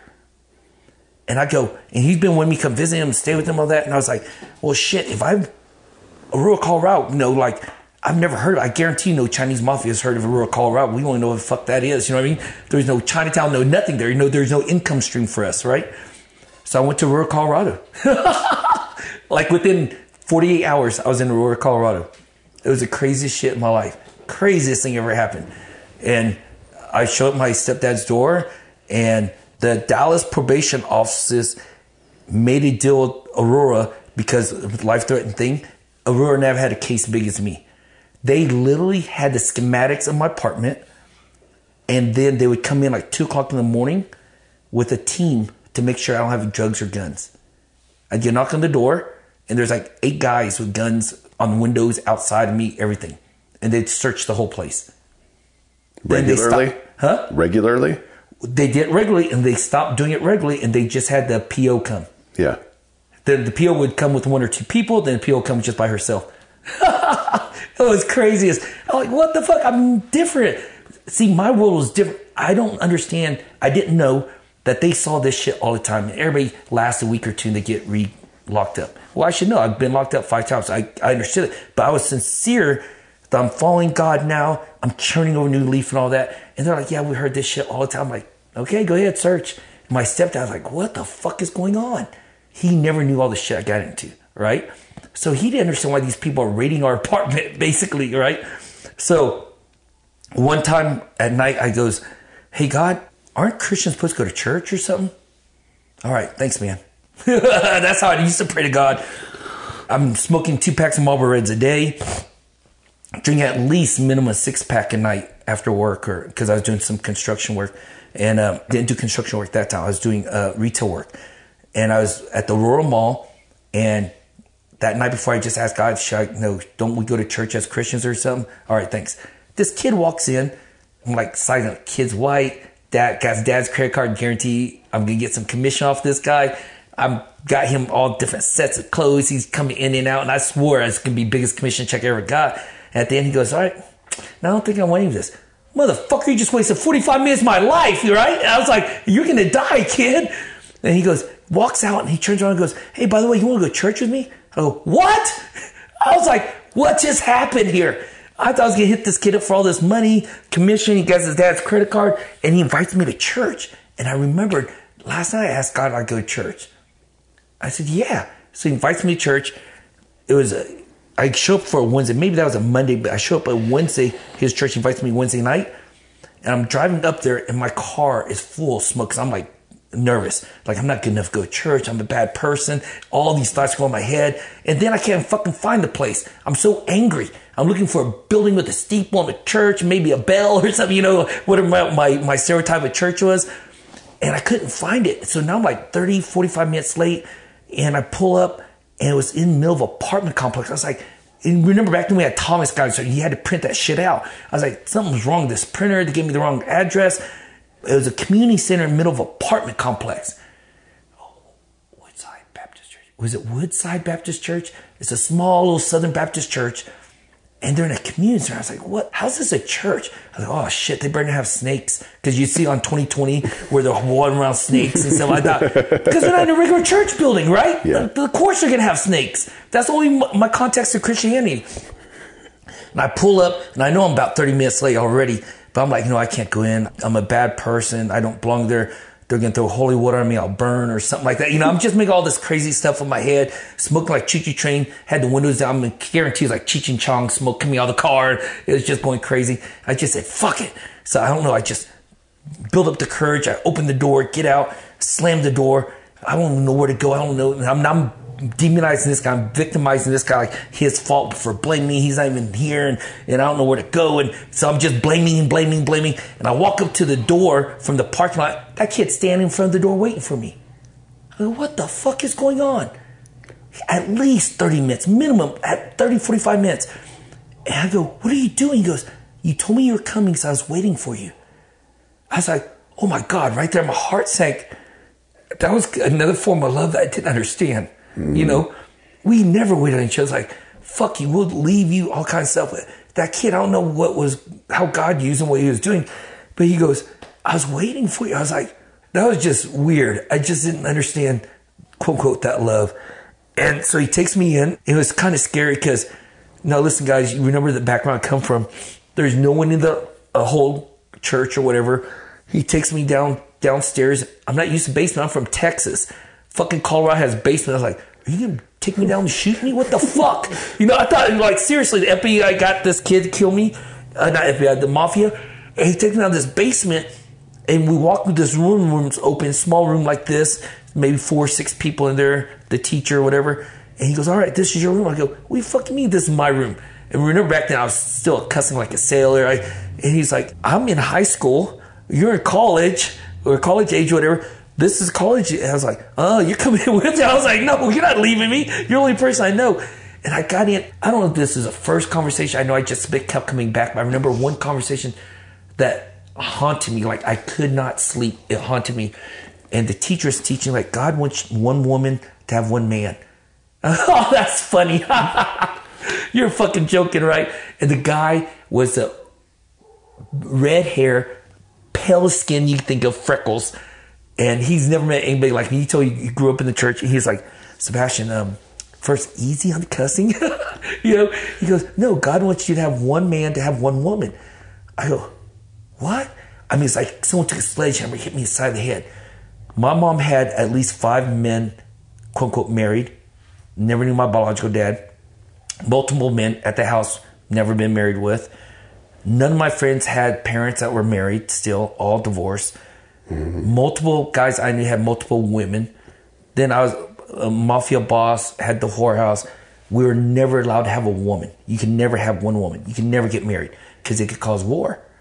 If she wanted something from me I didn't want to give to her, she'd flirt with you because she knows you're my enemy and like, oh, now we're in war. You know what I mean? So that whole paradigm, one woman, one man was like a sledge I hit across the head, but something my body longed for. Like, this is true. This is like mm. good shit. This is like, it was meant to be, right? Because I had some heartbreaks in high school and shit like that, right? But then um, I just remember I could never sleep.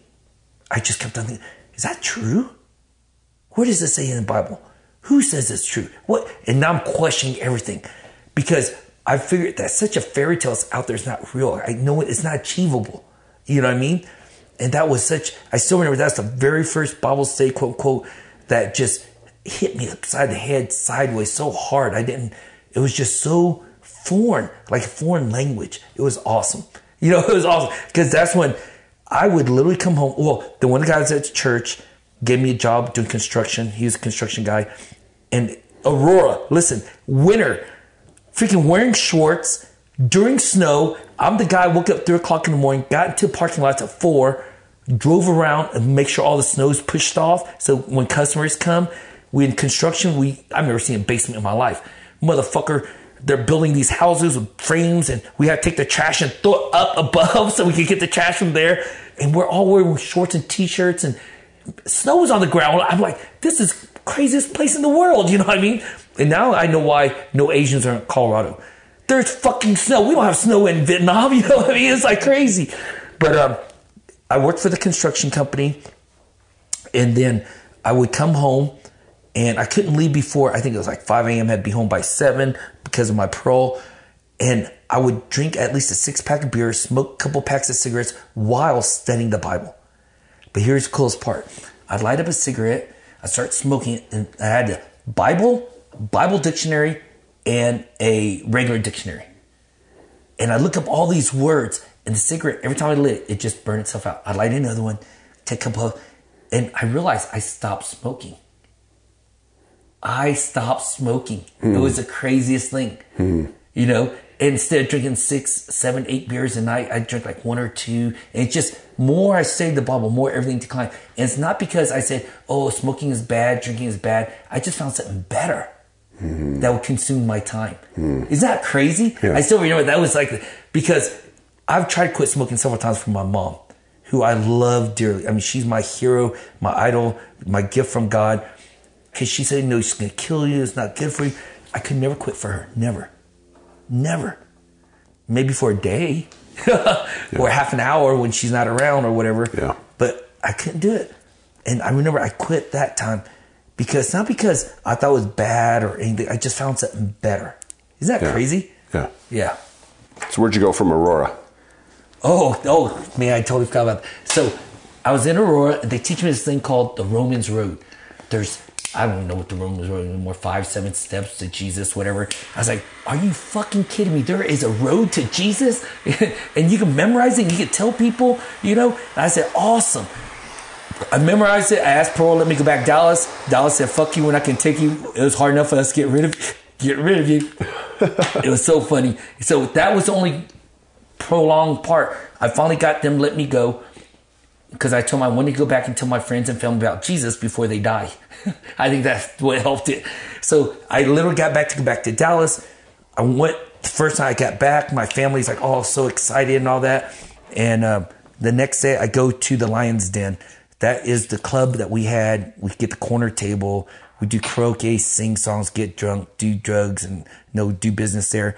And I walked in, and everybody looked like they saw a ghost because they know either I died or I became a monk or priest because that's the only two religions we know, monk or priest. And so they heard I got religious. They thought I became a priest or a monk or I died. That was the rumor going on. So I walked in, everybody's like, what the fuck? You're alive, right? And the second, the guy in charge used to be my right hand man.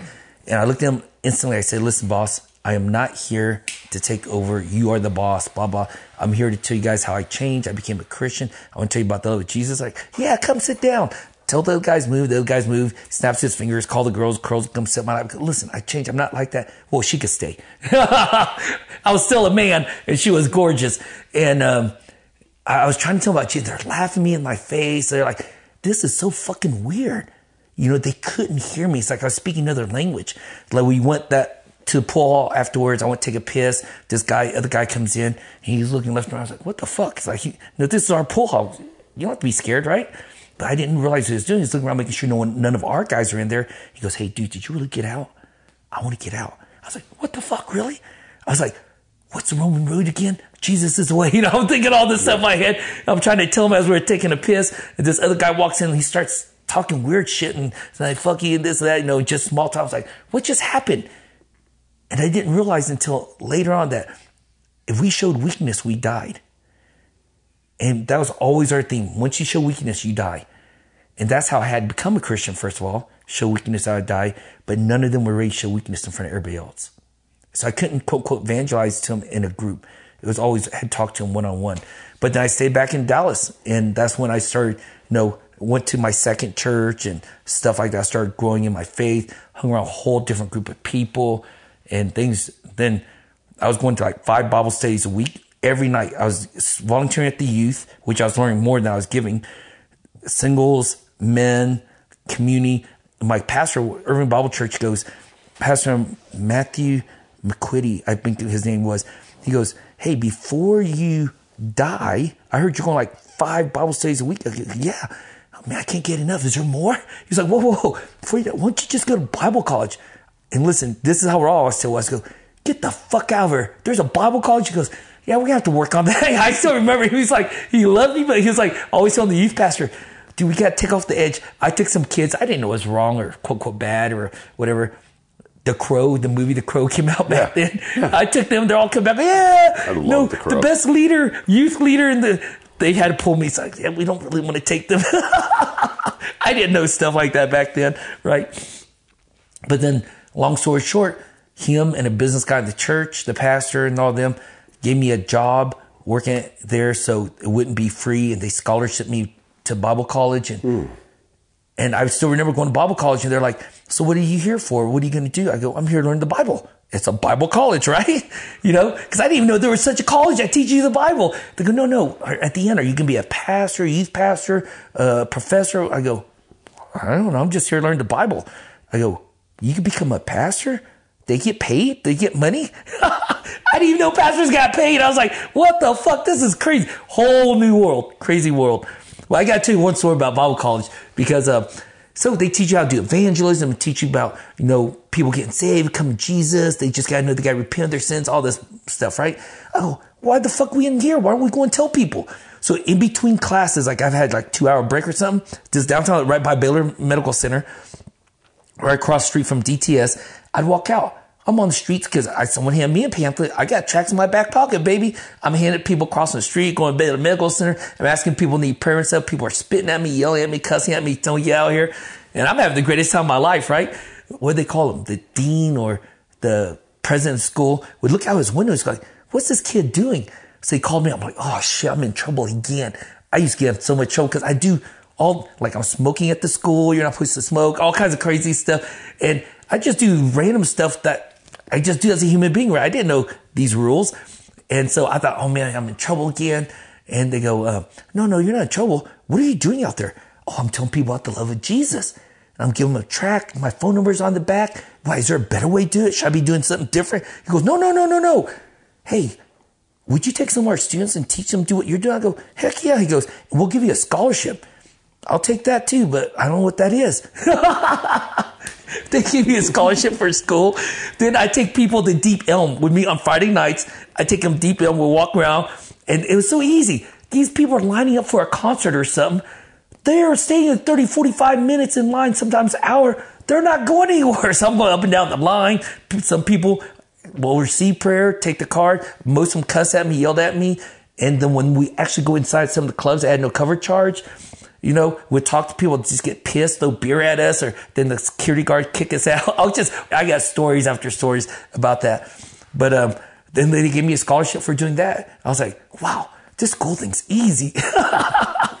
you know, I was just living out what they were teaching me. Yeah. Yeah, it was really cool. That was one of the best seasons of my life. I mean, it was the best. I seen this kid and I could hear God literally tell me that guy. So I'd just walk up to him, not intimidating anymore. I had a big white man syndrome. I hate white people, afraid of them, feel insecure, insignificant. But I walked up with this kid. He fucking looked like his God's gift. He was like Thor, just a God from heaven, right? I look at him like, what the fuck am I to tell this guy? He doesn't need Jesus. He gets everything.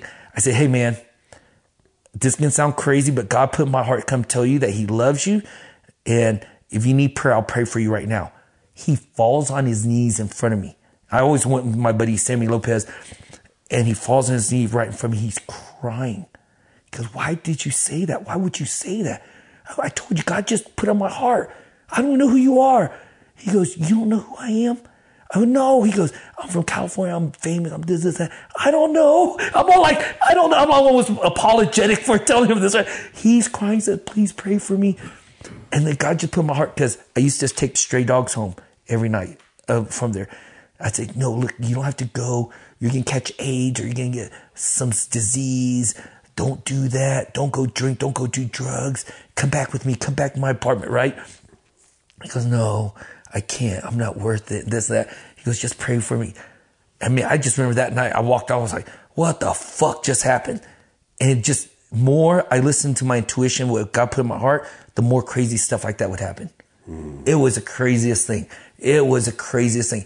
I literally feel God leading me to do certain things because I know because I wouldn't fucking do it. One time, my friend Jay Bartlett, he's a crazy bastard. They'd have a band on live stage. Soon as they took a break, all right, we'll be back 15 minutes. Jay would run up on stage, grab. Hello, everybody, my name's Jay Bartlett. I'm a disciple of Jesus Christ. I'm here to. Bottles start flying at him. Oh, motherfucker. I started, I was like, dude, don't ask me to do that, God. That's crazy, man. I've seen that guy kicked out so many freaking clubs and bars. It was crazy. But that was a cool, cool season of my life. It was a really cool. I got to really understand the love of God. And what I really love about Criswell College, they never told us what to believe. They only told us, read this. Here's what historically said. Here's what other people say. Here's what say. Now you need, it's between you and God. And he just gave us all this shit to go sift through. You know what I mean? Mm-hmm. And, but I always wanted them to tell us because I didn't want to be wrong. You know what I mean? I didn't want the responsibility of having my own faith mm-hmm. at that time. Looking back, I understand that because I was so young. I was so young in the faith. I would just want, tell me this what to believe. And I just love my professors. They never told me. They never told me what to believe. And I, I look back and I was like, man, that's some solid stuff. Good, good education I got. That's mm. some good stuff. Yeah, that's a lot of potholes in between, but for time's sake, that's the journey. So, what about after that? After Criswell? Yeah. Uh, I went and volunteered at this thing called World Impact for a summer. I didn't even know what that was. It was so weird. We're in chapel. This guy comes and speaks. His name is Keith Phillips, talking about the urban intersection. Shit, you're talking about me. That's how I grew up, right? he says, we go there and tell him about love of Jesus stuff. I go, hell yeah. Afterwards, come sign up. And I remember this guy, he's from Dallas. He was on the board. Damn it, what's his name now? Anyways, he signs me up and I go, all right, sign me. what do we do? He goes, well, this summer you could go out there and serve for three months. What do we do out there? Well, we do Bible clubs, this and that. I go, whoa, I don't even know what all that means, but sounds like a deal. Let's do it, right? And um, California is kind of sexy lure from being Dallas, you know, and hearing all the movies and stuff. I said, yeah, do it. He goes, well, you have to raise like X amount of money. I'm like, oh shoot. You know, I was like, now I'm controlling my language a little bit better. Oh shoot. Maybe, you know, maybe he'll forget. I just kind of walked off and I get these letters and saying, we have to raise support. I go, I don't even know what that means. I was so embarrassed to ask people for money. For you know, I mean, I'm really grateful they're paying for my college. They give me a job so I can live off it while I'm going to college and all this. And I didn't know what that means. And my community at that time is asking me, you know, what are you doing? What are you going to do? And all this stuff this summer and all that. You know, I was Bible college and I was telling them, like, oh yeah, here, here's check hundred bucks. Here, yeah, this. I was like, why you guys give me money? Well, you have to raise support, don't you? I go, is that what it's called? So I've learned all that. Ship me to, to um, Fresno, California, Armpit, California for three months. And I never saw the reality of God. Now listen, you're from Dallas for us. You know this. This is 90s mid 90s, maybe. No, we got married 96. Yeah, mid 90s, 93, 94, probably. I go there to, Fre- I don't know, Fresno, California. I don't know what the temperature is like 120 all the time there. It's crazy. I have white polo shirts, starched. This is Texas, right? Khaki pants. Everybody's looking at me like, you gonna be dressing like that? How was you post dress? Like a week later, I'm like, I'm digging through our donation bin, getting clothes. It was hot as heck, wearing shorts and t-shirts, but they'll never forget that story. Every day I'm wearing starch, white polo shirts, khaki pants, and they're like, what the, who the heck are, and I'm in the inner cities. I mean, the worst part of Fresno, California, where bulldogs with the gangs there fighting Crips and all that stuff. It was stupid, but I remember that I saw the practicality, the reality of the love of Jesus. And so, I come back. It was best summer ever. I'm about to graduate Criswell College, uh, Bible College, get my associates there. Oh, before I went there, I went to get my GED and I was a youth leader at the Irving Bible Church and I had to go to take your GED test and I go to take it and I'm so like embarrassed. All these high school kids there and all that. And I go in there, take it and one, and the other kids are there at the same Saturday, take SAT test. And I know also one of my students saw me there. He goes, Hey, Smash, what are you doing here? I go, oh, you know, it was such a humbling moment. But I got my GD, about to get my AA. And as things are culminating, part of me is historic still. And I said, well, you know, if I'm going to have a new future, I got to close all my tight ends. I got to clean up my loose ends and tight ends. And I had so much anger and resentment with my stepdad because he never came visit me in prison. He never explained to me what happened with those kids, why they made fun of me. In hindsight, I was wishing, I was wishing he would have told me, hey, they were making fun of you because they're insecure and jealous. Because they weren't pointing out what's wrong with you. They're pointing out what everything's uniquely different about you that they don't have. And they were just insecure and scared about. You know, that to me is called leadership. And he didn't give me any of that. And so where's a Bible study one night, it's a singles Bible study. And one of my best friend was there and they're like, okay, so what everybody's doing this week and all that. And I told them, I'm going up to Hays, Kansas to see my stepdad. They're like, oh my gosh, you're going to reconcile with him? I go, kind of.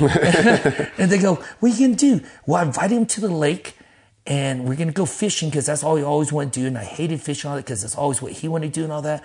But as we're going to go fishing, I'm going to kill him and drop him bottom of the lake. They go, huh, what? They're like, are you joking? What are you talking about? No, no, seriously. You know, he's like the last string in my life that I need to know, have closure and all that. My friend looked at me and I don't think I've ever heard this guy cuss. He goes, you're not gonna get any fucking closure. I was like, he's a good Christian guy. I've never heard him cuss. He's like yelling at me like, no, you're not. You know, he's like, you are not going to go kill your dad. And he just went off. And I was like, dude, I never seen you like this. Carl, I said, calm down, man. And he was like, he was like losing his shit. Like he could not believe I was to do that. And he explains to me that no, God wants you to forgive him, not kill him. and so it was, it was a crazy weekend. And he made me stay the weekend with him. So that whole season of my life was seeing the practicality of the love of Jesus. See, we can always tell people, don't do something where Jesus loves you. I still remember I had an argument at school and with the other Christians and church, everybody about abortion and stuff like that. And I said, why are you guys so hard on these people who have abortion? You don't know what they're going through, all that. I go, if you really want to help them, why don't you let them live with you and take care of the child with them? Help them get on their feet. And everybody's like, are you fucking crazy? They're like, who, who are you? But that season, even having those thoughts where I learned the pragmatic love of Jesus. Mm. I mean, because for Carl making me stay with him that whole weekend and just constantly having conversation, transformed and renewing my mind of what love looks like and forgiveness. Man, honestly, I probably killed my dad by now, you know, because he didn't just say, I'll pray for you. Oh, I fucking hate when people say, I'll pray for you. Fuck you, liar. First of all, you're not going to pray because you don't know what to do. It's not really your fault. We just have a shitty culture. But no, he said, no, you're going to stay with me. I'm not going to keep you out of my sight. I was like, what? This is crazy. Come on.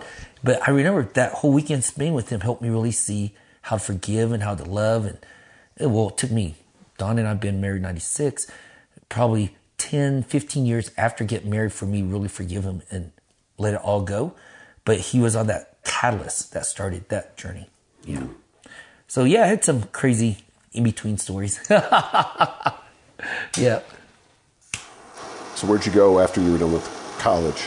I went to uh, California. Started my first church because of Dr. Keith Phillips' book, Dare to Make a Disciple. And I went, my wife's family has seven pastors, Vietnamese churches in it, six or seven. And one of them said, Hey, will you start a church with English speaking youth? I was like, wow, this is called a church plant. I just graduated. I get to go to do a church plant and all that. So I went out there to teach them God's word in English versus Vietnamese so they could understand it. And the rest of this history was out there for 25 years, planted one, two, three churches, four churches after that. They were like business to me, starting four businesses, startups. yep, that's when California became my home. 25 years later. How'd you get out of ministry? wanting to make disciples, literally. So I have every year I took 12 guys. Remember, I'm very naive. I don't know shit. I'm not doing the normal. I just doing whatever the Bible says, what I thought was right. And I take 12 guys a year and disciple them and go deep in the word with them, teach them how to read the Bible, teach them how to do, we went through a whole book, Experiencing God, and the workbook, and like they had to teach someone else. So it was a whole year process. And then, um, one of the guys was single, businessman. I didn't know how successful was because I didn't really give a shit. Uh, he was just having a lot of mom problem. So I help him through all. He goes, what you're teaching me, you teach other businessmen. I go, okay, you get them and I'll teach them. Right. And he goes, no, we need to start a business. And we started a coaching business basically. And so long story short, we started coaching business. The more disciples I tried to make, the more church resisted me because it wasn't the orthodox way. It wasn't the traditional way. It wasn't in the system. And so I kept on rubbing against the church and so they wanted me to stay in the box. And I said, well, I'm making some income through this way.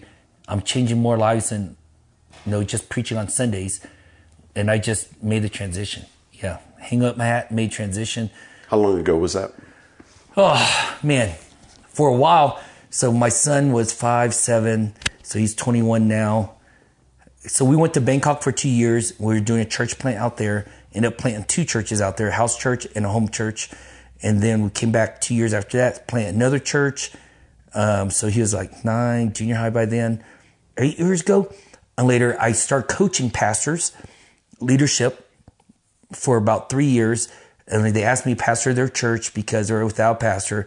I pastored it for less than a year and shut it down because they had a pastor before that for five years. They didn't have a pastor and it was crazy. Put it this way, the, the oldest guy, because it's Asian American church, had the most influence, was saying you can't be a leader until you saw gold dust fall out of the sky or on your teeth. It's just a no hierarchy thing. It was stupid. I was like, you know, we gotta shut this down. Wow. You guys are all. And I was trying to do leadership development. They wouldn't do it. They wouldn't take responsibility of their leadership. They want to be told what to do. And so, because in five years there's no pastor, everybody's doing their own shit. So, long story short, that was the last one, and it hurt a lot because we left the church for a while as doing church missions. You know, church in Thailand. Came back, planted church, gave away, did business coaching to Christians, business owners, and then I wanted to go back being pastor. I just love being pastor, making disciples, shepherd, preaching. And then um, when that fell through, we just did uh, coaching full time, business coaching full time for maybe last seven years. And it was it was hard because my heart was always pastoring and shepherding. And I'll tell you how crazy our pastoring shepherding was. My house in California has a door code in front. So on Sundays, we're cleaning up the church, whatever. I come home, people are in my house cooking, guys in the back with the fire pit, kids swimming in the pool. And that's how our community was. Fourth July, we'd have all these friends over. Um, we had like four barbecue grills, 75, 80 people there. Just, it'd be crazy. And a lot of it's non Christian friends. We did a mission trip to Vietnam. We had two poker tables set in my garage, smoking cigars, playing poker, maybe three at that time. The girls were dressed up in long Vietnamese dresses, serving alcohol and drinks. Our non-Christian friend, what the fuck? You guys are doing what? They didn't even know what mission trips were. They gave us more money than the Christian that showed up. Then my friend's dad was the ambassador in Taiwan to US and he got, he goes, you guys aren't glorifying God. There's alcohol here. You guys are smoking cigars in the garage and stuff like that. And I just told him, I'm sorry your dad had to see this. We didn't expect his dad to show up. We didn't even know where he was coming from. His dad just showed up out of nowhere. But that's how unorthodox I was. Mm-hmm. But the non Christians were more excited what we are doing, gave us more money than the Christians for that mission trip. On that mission trip, my three boys went with me. We have pictures. Um, we baptized like 28 Vietnamese factory workers during that time. It was just insane time. But that I was just non-orthodox, you know what I mean? And so I didn't know how to play in the box. I didn't know there was a box to play. Mm-hmm. I just got too excited and had great ideas and I saw everything like a business, how to scale it, how to make it grow, how to, you know, make it profitable. And um, they didn't like it. And it broke my heart, really did. Me and my wife been really hurt because we gave my wife changed the whole children's ministry over. I mean, it was running like beautiful. The kids were learning a lot. We gave homework assignments to the parents because we said, "Hey, we're on your um, we're a supplement. We are not primary spiritual leaders for your kids. You are, but we'll give you the tools." They didn't want to do the work. They wanted us to do all the fucking work. We're like, "Oh man, that wasn't working." My wife turned the whole thing around where they saw the value of doing the work, leading their kids. That we did practical, just because it wasn't under Christian labels or Christian, we did kids training or marriage things. And they said, where, what Christian material did this come from? God. You know, it didn't come from, I don't know what material at that time, but it didn't come from focus on family. So why are we using that material? It's a secular source or something. Because it's proven scientifically, like Gottman is one of my favorite marriage material used. It's proven Gottman material, right? It's like, it's not explicit Christian, but God still used jackasses to speak. You know what I mean? Mm-hmm. And so, and I get in trouble for stuff like that. and I was like, man, this is the craziest. I just didn't fit in the box, you know? And so, didn't. I didn't fit in the box. Now, you've told me mm-hmm. that Norm Miller, right? Interstate Batteries, yep. Interstate Batteries, was involved, mentored was, you. Yeah, he was uh, chairman of my board in Oh, Dallas. Yeah. with World Impact. I was a city director of Dallas World Impact, and Norm Miller was my board member. and he taught While, me a while, lot. while you were in California? Or? No, no. I moved to Dallas for a year because we just had our first or second kid because they're a year apart. We go, man, it'd be great to have parents to help us out. Donna's parents, my mom. But we lived on corner Malcolm X and Martin Luther King by Fair Park. They didn't want to come down there. Russ was like, hell no. You know, Eh, no, seriously, it was, that's a bad area, bad, bad area. And, um, cause that's what we did. We lived where we ministered and, uh, to prostitutes. And I, even with the mission organization, I got in a lot of trouble because I had this prostitute live with us because she was pregnant. and then I couldn't let her live herself. So I brought the pimp come live with us too. Wow. And yeah. Well, I was like, hey man, they want to know the love of Jesus. We had love on them. They'd hold awesome. Josh, my second son. They call him Baby Buddha. We just talked about that. His nickname was Baby Buddha. And uh, but let me tell you a story about those two, because she was her, she was late. They were living in a cardboard box behind some guy's house. And when I walk up and down the alleys, I'd see them always inviting them over for dinner. Finally got them to move in and live with us because she was pregnant. Take them to the hospital and doctors and all that try and give them another job and um, get him drug rehab. And he'd get up like five o'clock, go to this place, they pick him up. Then they're going to go build prisons, come back to me 20 bucks that day. And he was like, I can't do this, Sebastian. I was like, fucking humbling me. I totally remember that. Remember I told you I grocery, uh, waited tables. I was like, what the fuck is this? And we can make 200 that day easy. Yeah. And he's making 20 bucks and, and all of a sudden he disappears. And so we're telling her not to chase him. You got the baby to think about. You can live here with us, blah, blah, blah. And, um, long story short, he disappears. She goes after him. Everybody's crying because she's part of our family now. We know she's going to lose a baby. We know they're going to go back on drugs and all that. But when they live on the streets, that's all they had. That their girlfriend, boyfriends, he was pimping her out for drugs. You know what I mean? Mm-hmm. So long story short, a year later, I get a knock on my door. I open it up and I look at them. They look familiar. This couple, Bobby, Cherie, and they go, "You don't remember us?" This Bobby Cherie. I go, "Who the what?" And I go nuts because they hit rock bottom. They stayed with us. They ended up some kind of rehab. Somebody found them rehab, shipped them to St. Louis or something Yeah. to rehab house. Yeah. They became the leader of the rehab house and all that. So they want to come back and tell us thank you because we were who got them started and all that. Nice. And they, they following Jesus now. It's a Christian rehab house. And all, we're all having this celebration. Great. They did lose the baby, but we just celebrate that they're clean. They're leading the uh, sober living house and all this stuff. Man, it was just crazy. But you know, during that time, I didn't do that for that. I didn't know. I just knew in the moment this is what love looked like. You know what I mean? Mm-hmm. And we had this one kid live with us for a while, Vietnamese, because we found him because he's in our neighborhood buying drugs for everybody. And he got kicked out of his family because he was all that. So long story short, that was a sad story because he ended up ODing. He left our house. He was living with us, getting clean, doing Bible study, doing all these things. Then like he went back to see his family. His family just, just beat the shit out of him. Like he went on a binge and OD'd and died. That was a hard story. But you know, all those times in those moments, we just did what was we felt was love in that moment, and it just didn't fit the their mold. It didn't fit the parameter, and like a lot of times, didn't fit the legal guidelines of what we're able to do as missionaries. so a couple of those I realize now that was I pressed some lines I didn't realize, but um, yeah, that was a crazy season. Norm Miller helped us build the first community center in uh, downtown Fair Park area. Had IBM lab. We got all the suburban churches. Now you know it's not far from downtown. There, Fair Park's right there, um, Russ. But all the big mega churches. You know, I'm talking about all the big surrounding ones. We, I talk to the youth pastors. I get them. They bring their kids for a week mission trip down there. And when they get there, the bus pulls up. Fancy, beautiful buses are written, you know, pulls up in my neighborhood, all drug dealers, everybody sitting on the stoops, all, you know, it looks like crap down there. And the kids are all looking in one eye. All the kids looking out the window, all scared. The white kids like, we fucked up. This is wrong. We're, we're going to die, right? Kids scared as hell. A week, and they're sleeping at our community center in sleeping bags on there with their youth pastor there on site, a couple volunteers. By the time they leave a week later, all the kids are on their back. Everybody's hanging on to each other. It was the most beautiful thing I've ever seen because those white kids never saw downtown Dallas before. Not like that. And they went to all those kids' houses they did Bible study with because they'd walk them home and they'd get to go in their house. Eventually, by the end of seven, they, they'd have meals with them in their house. Hmm. And what, at least the stories they told us afterwards, all these kids were telling us how we realized how blessed they were and how grateful what they had. They never realized how much they had till they came and stayed with us for a week. Isn't that crazy? Wow. I mean, I got crazy stories. Wow. It was some good stuff. I mean, God did some crazy miracles that whole season. Yeah, but Norm was a big part. Of it. He taught me so much about how to restructure the board, how to set, and we have video of Norm. I don't know where it is anymore, but we had video of Norm and no one believed it.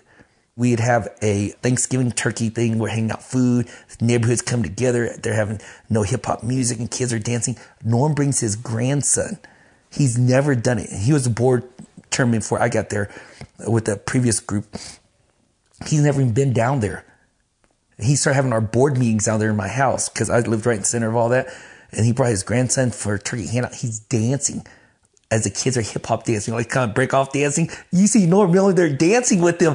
I was like, back then, I think we had a camcorder. We didn't have video on our phones and we had a picture of him doing it and all the boards like, what the hell? They didn't even want to meet down there. Like Norm said, no, we're meeting downtown in Sebastian's house. And it was crazy. He showed me how, what looks like to live out your faith.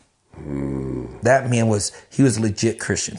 He was, I mean, like in the sense of all his money, fame, his power, none of that really, I never seen that. I just seen this humble guy who served other people, had tons of wisdom. That guy was amazing. Yeah, I don't know where he is to this day. So why Colorado? Out of anywhere that you could have moved, yeah, could have left California, fled California. Well, well, we we're doing good in California. We we had our dream house. We had two yards, big pool, corner lot. We built an incredible community. I mean, not to sound stupid, just to give you context. The church I was a pastor at one time, 3,000 was our largest all Asian American, was the fastest growing Asian American church in America. I preach almost, I was one of the, we had rotation preachers.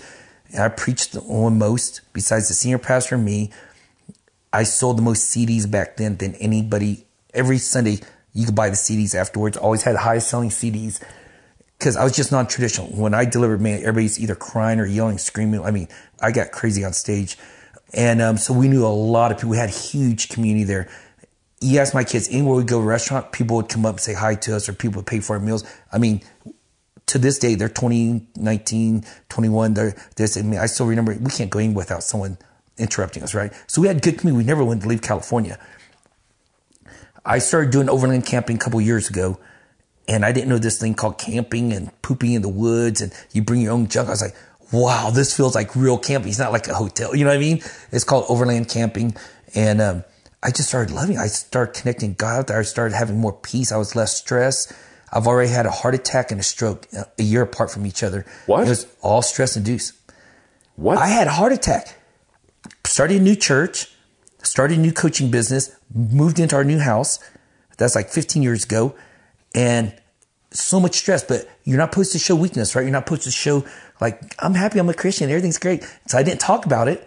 And all of a sudden I just held in and in and had a heart attack. I was at the regular checkup telling I have chest pain, put my EKG, called 911, sent me to hospital right away. They had a bed waiting for me right there.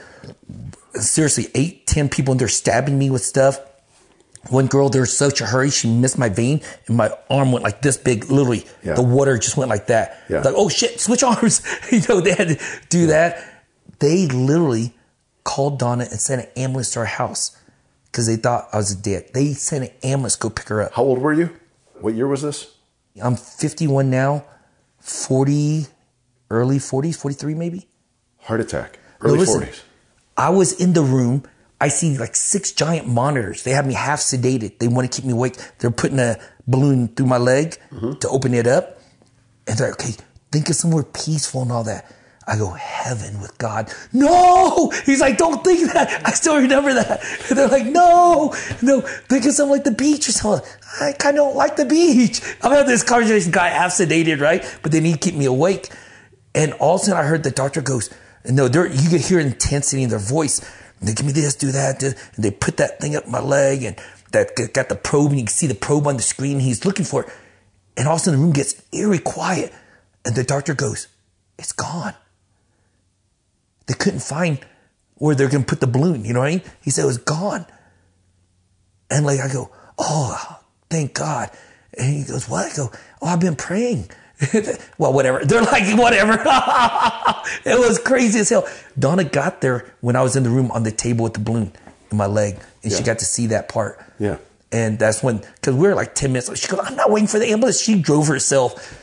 and they got me in there. So I did all these exercisings. I went to see specialists for a year. Everything was good. I started doing marathons because I was like, okay, God's giving me a chance. I need to keep healthy and all that. Was the stroke the same time or a stroke different? A stroke a year later. Wow. I just got to having lunch. Yeah. Got phone with my mentor. He's from Dallas. He's a doctor. And we're talking. I was like, oh shit. He goes, what? I feel side of my head. It's like blood vein or something popping. My whole side, my right side of my face is like hot. He goes, what? Touch it. Can you feel anything? Oh, no, it's kind of numb. He goes, shit, you're having a stroke. He goes, go to the hospital. I drove to the hospital. I walked in. You drove to the hospital? what the hell? Well, I'm talking to him on the phone. He told me, I think you're having a stroke. Go to the hospital. I just started driving straight to the hospital, to the ER. I got in. They said I had the baby stroke and the big one's coming. And so they had me in there for like two days. Thanksgiving's that week. It's like half my church is going to be in my house. I, dude, I call my other buddy who's a doctor. He's a um, geriatric doctor. And no, I go, hey, look, how long can they keep me? He won't sign me out. He won't tell me. That, he goes, they're waiting for the big one to come, dude. Ah, don't worry, we're praying. I don't want to miss the Thanksgiving, our church member and stuff like that, right? He goes, okay, here's the legal thing you do. You could check yourself out and he'll come in, stop because he won't get paid or whatever. So then he'll finally check you out. I go, okay, so I finally got the doctor because I'm threatened. I'm going to check myself out. So he talked to me. He goes, listen, we're just waiting for the big one to come. I go, do you know where it's at? You know what I mean? He's like, how do you know it's coming? You know, I got a lot of people praying. He goes, please stop saying that. I kept on telling I got my whole church praying. I got everybody praying. He goes, I mean, they're kind of getting pissed at me because I kept on saying, you know, I got to go. You know, I'm waiting there three days. I haven't had a hard, big one yet. You know, let's, let's go. You know what I mean? If you can have the small one, don't you think the big one would come right after? Right. He, I go, I'm not a doctor, but like, so I checked myself out. He, he drives up in there. He's all panicking, regular clothes, you know, not doctor clothes, so he could sign me out so he could get paid. And I did exactly what my other doctor friend told me. I went home and just been following up after that. But it was crazy because my, half my face was like this. It was it was crazy. Isn't that crazy? It was Early 40s. that time was mid 40s because by then it was early 40s. I think I was 43 when I had my heart attack. Dude. Isn't that crazy? It was crazy. I'm telling I had some crazy crap happen in my life. God is good. And just like a quote I just heard the other day. It's an author. I forgot his name. Oh, I got it right here. I would love for this to be on the podcast because this would be a great way to see how I live my life and how I'm finishing my life. You guys might have heard of him. Jack London, the author. Jack London. The proper function of a man is to live, not to exist. I shall not waste my days in trying to prolong them. I shall use my time. And that's to me living life and life to the fullest. And so I think that's why for me there's always this urgency, you know. I started reading like crazy. All my books are still upstairs unpacked, but my other garage, no exaggeration, two car garage, one whole wall of the two car garage, all bookcase. You get three fourths all theological books, the other ones leadership books and stuff. It was I just made up for the twenty something years of just reading ferociously every night. Didn't watch TV or anything, just read, read, read, read, read. And I just couldn't get over that. Transform renewing your mind. Replacing my old junk with God's truth transformed everything for me. Only reason, and I'd love to share this one day, another time, I've been married 26 years. Only reason we're still married 26 years is because we're doing it God's way. I'm telling you, we almost divorced multiple times. And every time now in hindsight, it's always my insecurity, fear of abandonment and rejection that I was just walk out on her. And I made everything personal, you know. But it was it for that? I tell you, if you want to say what's the biggest thing I ever did as a Christian, it's not all the church plants I've done. It's not all the personal counseling. It's not having the first recovery ministry in an Asian American church that I oversaw. It was not taking a mission team from 30 people one year. My next year being, I got to the church. Next year we did 300 people on mission trips. And that, the- how the fuck did you get 30 people? No, before you came, only 30 people on mission. Next year, 300 people went. It was crazy. None of that means anything. I, I tell you more and more, quote, quote, accolades as a Christian. But as a Christian, the greatest success I've had is being married 26 years. My three boys, all following God their way, and my daughter. And they just told us the reason we have our relationship God is because you never told us how and you always let us express ourselves. because we have friends, their kids are going sideways and stuff like who wants to get off college and stuff. They go, not us. You've never censored us. You never told us we can't watch this TV, that, and you've always were there just for us. And when we were ready, you were ready for the conversation, but you never forced it. We just had this conversation a couple days ago when they're here, and I was like, I looked at my wife. It's like, dude, that was the biggest paycheck we got in a long time. yeah, he said, you never said, you let's just be us, you know. And I was like, holy crap.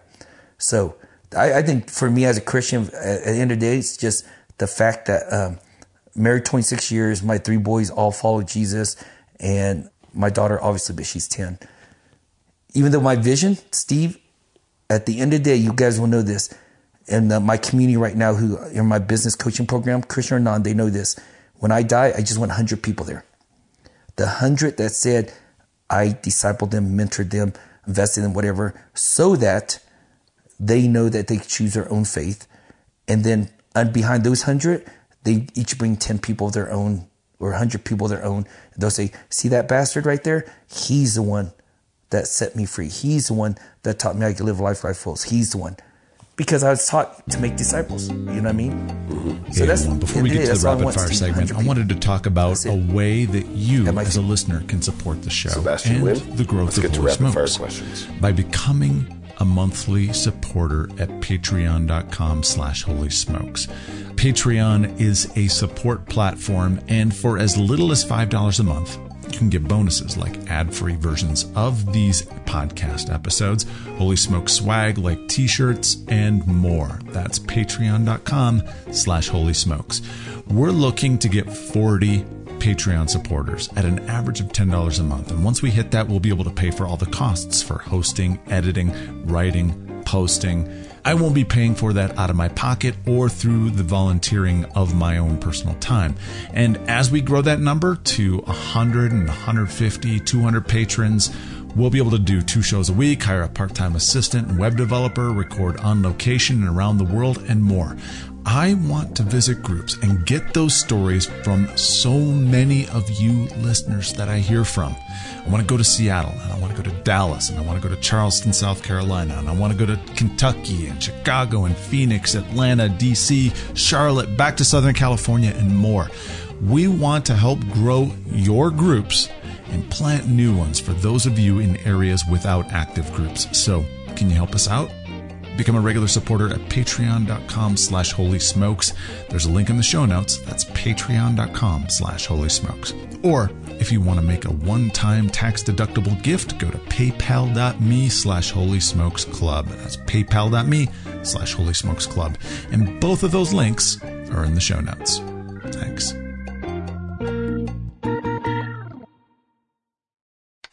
Rapid fire. Fire. Here.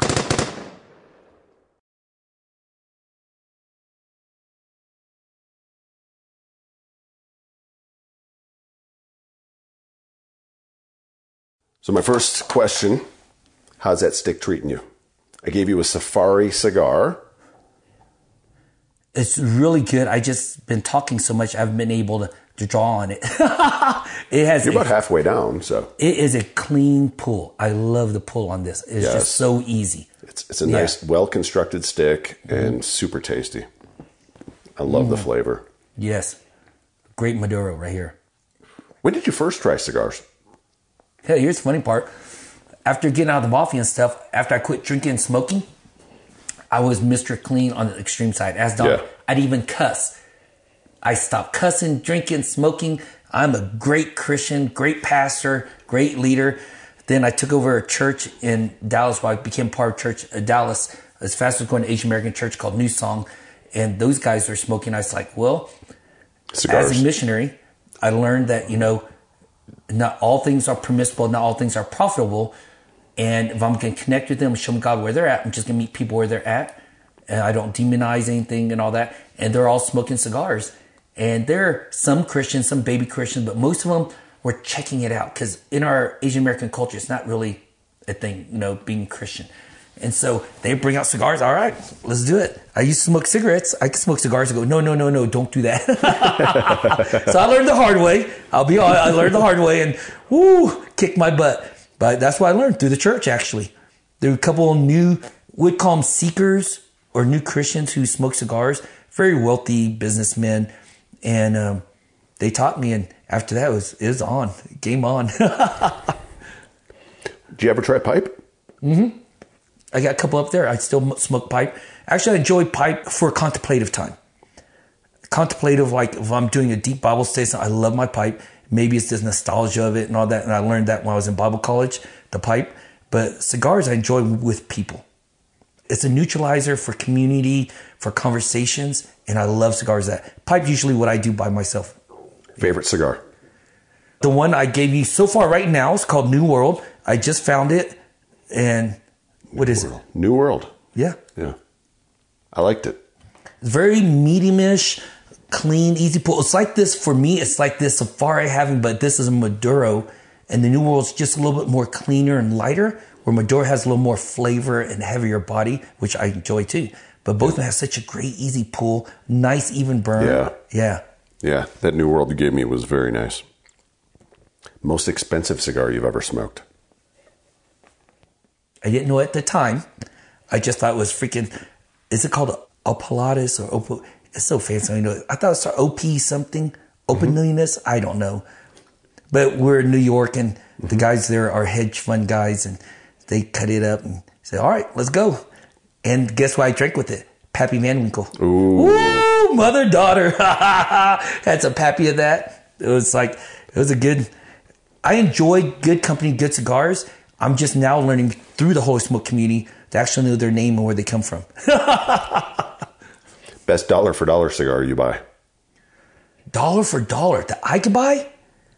I'm new at this, so I think the one I really enjoy is my Arturo Fuentes up there and my Olivia G's.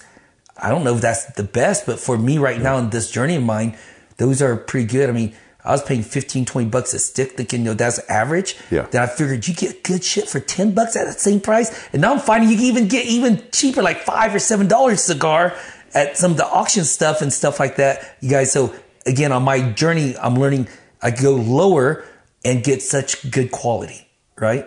So for right now, the best one I've found so far is the Olivia G's and my Arturo Fuentes. I don't know what series that one is, but they're, they're about 10 bucks. Where's your go to place to get your smoke? Now, because you guys taught me, it's called cigar something. You order. Cigar Bid? No, Cigars International? boogers. Come on, they're from Kansas, maybe. They're always sending me freaking things. It should be in my email right here. Something cigar, but you guys showed me and it's good. They order and they're fairly priced. It maybe it is cigar. Is this cigar bid? Son of a biscuit. I get here. Scar King. Cigar King. Yeah, Cigar King. Hmm. Yep, Cigar King. These guys, cigarking.com. Yeah, there's so many places. Yeah, I haven't done bid yet. At Cigar Bid, I can get those um, comfortably numb by Espinosa. I can get them for about three bucks, even What under a the stick. Christmas? it's a great stick for three for three bucks. I remember you gave me one. It was like amazing. What's your favorite liquid pairing with your smoke? Anything Scotch. I am a Scotch guy. I love Scotch. You guys here smoke so much bourbon, it makes me sick. but there's an Oban right there. That's my go-to. Is my standard. Yeah. But there's another one here that oh my gosh, where is it? Uh, we drink it all already, but it is my other one go-to. It has a little peat to it. Anything with peat, Scotch, I love it. Oh, there it is, right in front of me. What am I talking about? Right here. This one. Oh my stars! You got to try this one. Garables? That's why I let you say it. From Islay. But it has a little peat to it. It's not too peaty like um, Laphroaig or anything. Yeah. But it has a balance between the Scotch and some hint of peat. Hint of peat. Scarabus? And it is a very decent price bottle. Yeah. Yeah. I have to try a little before we leave. Oh, you have to. Islay single malt Scotch whiskey. You pulled out this Grangestone you told me to try. I love it. So I just poured a little bit. I'll have a little bit. Have a little bit. Yeah, it's a Grangestone is uh so last six months I was in Dallas before I moved out here. I made an arrangement to become best friends with people at Total Wine because I don't know anywhere else to go get anything there. And so I got to know them very personally. And every time I go, I have to get different bottles. I didn't want the same stuff. Yeah. So I literally tried, no exaggeration, probably 75 bottles they had. Yeah. And this one for price point, taste, and it's it's a Scotch and a bourbon cask. It's um, amazing. Single Highland single malt Scotch whiskey. Uh, it's a double maturation. It's in bourbon cask. It's crazy. And it's really good with cigars, especially if you bourbon people like that one because it has the Scotch and a little hint of the bourbon to it. Yeah. What do you think? I like it. Most interesting person you've ever met through cigars. Through cigars? Huh. That's an interesting question. So I don't know if this he's the most interesting. I think the most interesting conversation I've had is he was a forex trader, and he was teaching me about forex trading and how he does. Uh, I, I thought he was just on a different planet. You know, I don't think I would ever have that conversation normally. And the first thing come to my mind, he's just, oh yeah, forex trader. Now I've had a lot of great conversation with people, and my favorite are the vulnerable conversations, mm-hmm. like people who've had affair on their spouse, people who've had business bankruptcy, people who are just insecure about their sexuality. That's what I'm telling you. With cigars, I've had such great conversations that I think cigar allows it and puts out all religious pretense and everything. You know what I mean? It just allows us to be human. So I had tons of those, and I love those the most. But the interesting one is like I didn't even know what the forex changing things on dollars and pennies and seconds. I was like, what the Christmas? That was crazy. but the ones I love the most are the most vulnerable conversations about our humanity, our insecurities. Those are my favorite. Best place you've ever had a cigar. Ooh, that's a good question. I think for the nostalgia pa- part of it was in New York at this uh, private. Well, there's two places. New York is a private club, and got to see some you know very interesting people there, notoriety people, wealthy people that movie stars that you know hobnob there, and I just couldn't believe the environment and atmosphere, and I couldn't believe you know who showed up and who was there, and I was like. How the hell did I get in here? and then it happened same thing in LA. And I know how I got both places because I was just at that time as a pastor serving people and you know just meet them where they're at. And this guy took me to the LA one, same thing, and we saw some movie stars there, and they'd come up to our table because my friend knew him, and they'd introduce himself and stuff, and just other people you, you wouldn't even know because they're just so wealthy, but their money comes from different places. But it's just that that culture, and plus both those places, I probably had the best freaking food there.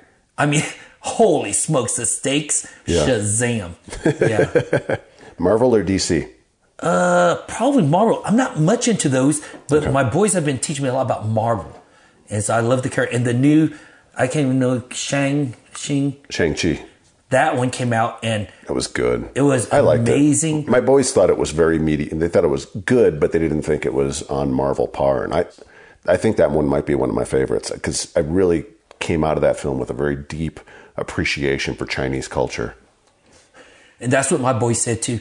For them being Asian American, that really helped them not be ashamed of our culture, but really see it was treated in a very beautiful light, like Oh honorable yeah, way. it was really good. Yep. So Marvel. Star Wars or Star Trek? That's a very tough one. I mean, you're really making me choose something really hard here, but I would have to go with Star Trek because I grew up with um, Captain Kirk as my John Wayne, as my Duke. He was the man of man, right? And I think also it was a churning of a generation where everything started becoming teams. Where the Duke was by himself, Yeah. he was the man by himself. Where Star Trek, Kirk was only Kirk because of his team. Mm-hmm. He wasn't successful because of himself. So yeah, Star Trek. Dogs, cats, neither or both. So I'm allergic to cats. So I never had a fond of them. I enjoy them because I think they're a little uh, mischievous. But I love dogs because we've had a couple in our life growing up, and the one sitting your foot right now is about 100 pounds, half lab, half Rottweiler, and just so loyal. I mean, He's so a, he's- amazing. He's, a sweet, mellow dog. He's Shadow. a sweet guy, Shadow. yes, he is. So definitely dogs. Nickname growing up? So I'm going to tell you how I got my name, Sebastian. That's not my name. Yeah. And my sons just learned this this weekend over Thanksgiving. So my Vietnamese name is Sang, S A N G. So you think S A N G, people always pronounce that. But um, one of the times I got out of jail, I got out and I said, you know, I'm going to do a new start. I love music. I'm going to be, a, and I'm a natural businessman. So I was going to Art Institute of Dallas for business, music business. And we're getting sitting around getting high one day between classes. And as we're getting high, they're like, no, we're tired of them butchering your name and all that. Let's give you an American name, right? Remember, we're smoking pot, guys. Okay? We're smoking pot, saying, let's give you an American name. The first name they gave me was Jericho. You have to understand, though, I had long black hair in a ponytail because Steven Seagal was my influence. so just imagine me long ponytail like that, and they called me Jericho Yeah. and we're smoking pot. We're like, all right, well, what's another name we could probably give? him? Or Sebastian. And I ended up with Sebastian. What's one unusual fact that few people know about you? One unusual fact? Yeah. Oh, what's a fact about? I'm pretty open book, so that takes me a minute. People, most people know I'm ex-con. Most people. Oh, here's what people don't know. Recently, my daughter will tell you this. Recently, like in the last several years, so I never cried until I became a Christian. Literally, mm-hmm. I didn't cry because men aren't supposed to cry. That shows weakness. Weakness. She died. Blah blah blah. I cry now every time I watch American Got Talent or British Got Talent with my daughter. Hmm. I didn't understand why I first started doing it. I travel, I go speak somewhere, I travel, come back, I'm at the airport, I just put on my phone just to debrief from my brain. Yeah. I'm watching, I'm crying at the airport. I'm like, why am I always crying every time I watch American Got Talent? Always. I'm crying like crazy. It's crazy. So now I cry a drop of a dime. Uh, Hallmark commercials, I used to cry. I cry all the time. Favorite one to three books not titled the Holy Bible? one to three books. So the book on my list, um, I give most people in my training is uh, there's one called Four Agreements. It's called Four Agreements. Very simple, very great principles there. I think they're very biblical. They're just not in a biblical context. Another great book I give to all the guys on our training. Sorry, ladies, but it's a 365 day devotional by Richard Rohr on transformation of men. It's just on men. And I know, watch none of these books like fictional. All these are like stay books, and I don't know which of the third one. There's, I don't know which of the third one I beat. There's so many, but those two, the first two, just popped my mind. That are big for me. If you could be any animal, what would you be? Hmm. Any animal. Well, I don't know. Dogs have a pretty good life, man. but on my spiritual journey, getting my animal name through a retreat, men's retreat one time, hosted by Richard and them, my spirit animal came to me was a turkey. I was so pissed.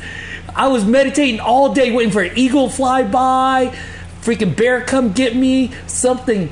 And we're out in this wilderness in California, and, and you're supposed to be sitting there all day waiting, and a turkey comes up on me. Blah, blah, blah. I was like, son of a bitch. I was so angry. I was so mad. I wanted something more sexy than a turkey. But I'm accepting that I'm a turkey. Wild turkeys are pretty smart. I learned not only are they smart, they're freaking tough as hell. Yeah. I was like, wow. Ben Franklin wanted the national bird animal to be a turkey. Hell yeah. Yeah, Ben Franklin did. So turkey. Are you an early riser, night owl, average? Well, I'm an early riser now because my work. I have coaching calls at 5:30 a.m., which is 6:30 Central Time, and I enjoy waking up early because there's so much to do now. Where before I'd sleep in all day. There was I almost hate days, you know. But now I, there's so much to do. I love it. I'm an early riser. If you could live anywhere, where would you live? Here, Denver, Colorado. I, I moved here because I wanted to uh, connect God in the wilderness, and I see Him more, and I hear Him more, and I, I'm more calm. I'm not stressed. So that's why I moved to Colorado. I mean, I'm living exactly where I want to live. You like hiking? I love hiking. Have you ever done a 14er? No, but because of you, I have a list of all the 14ers here, and I'm going to start off one at a time.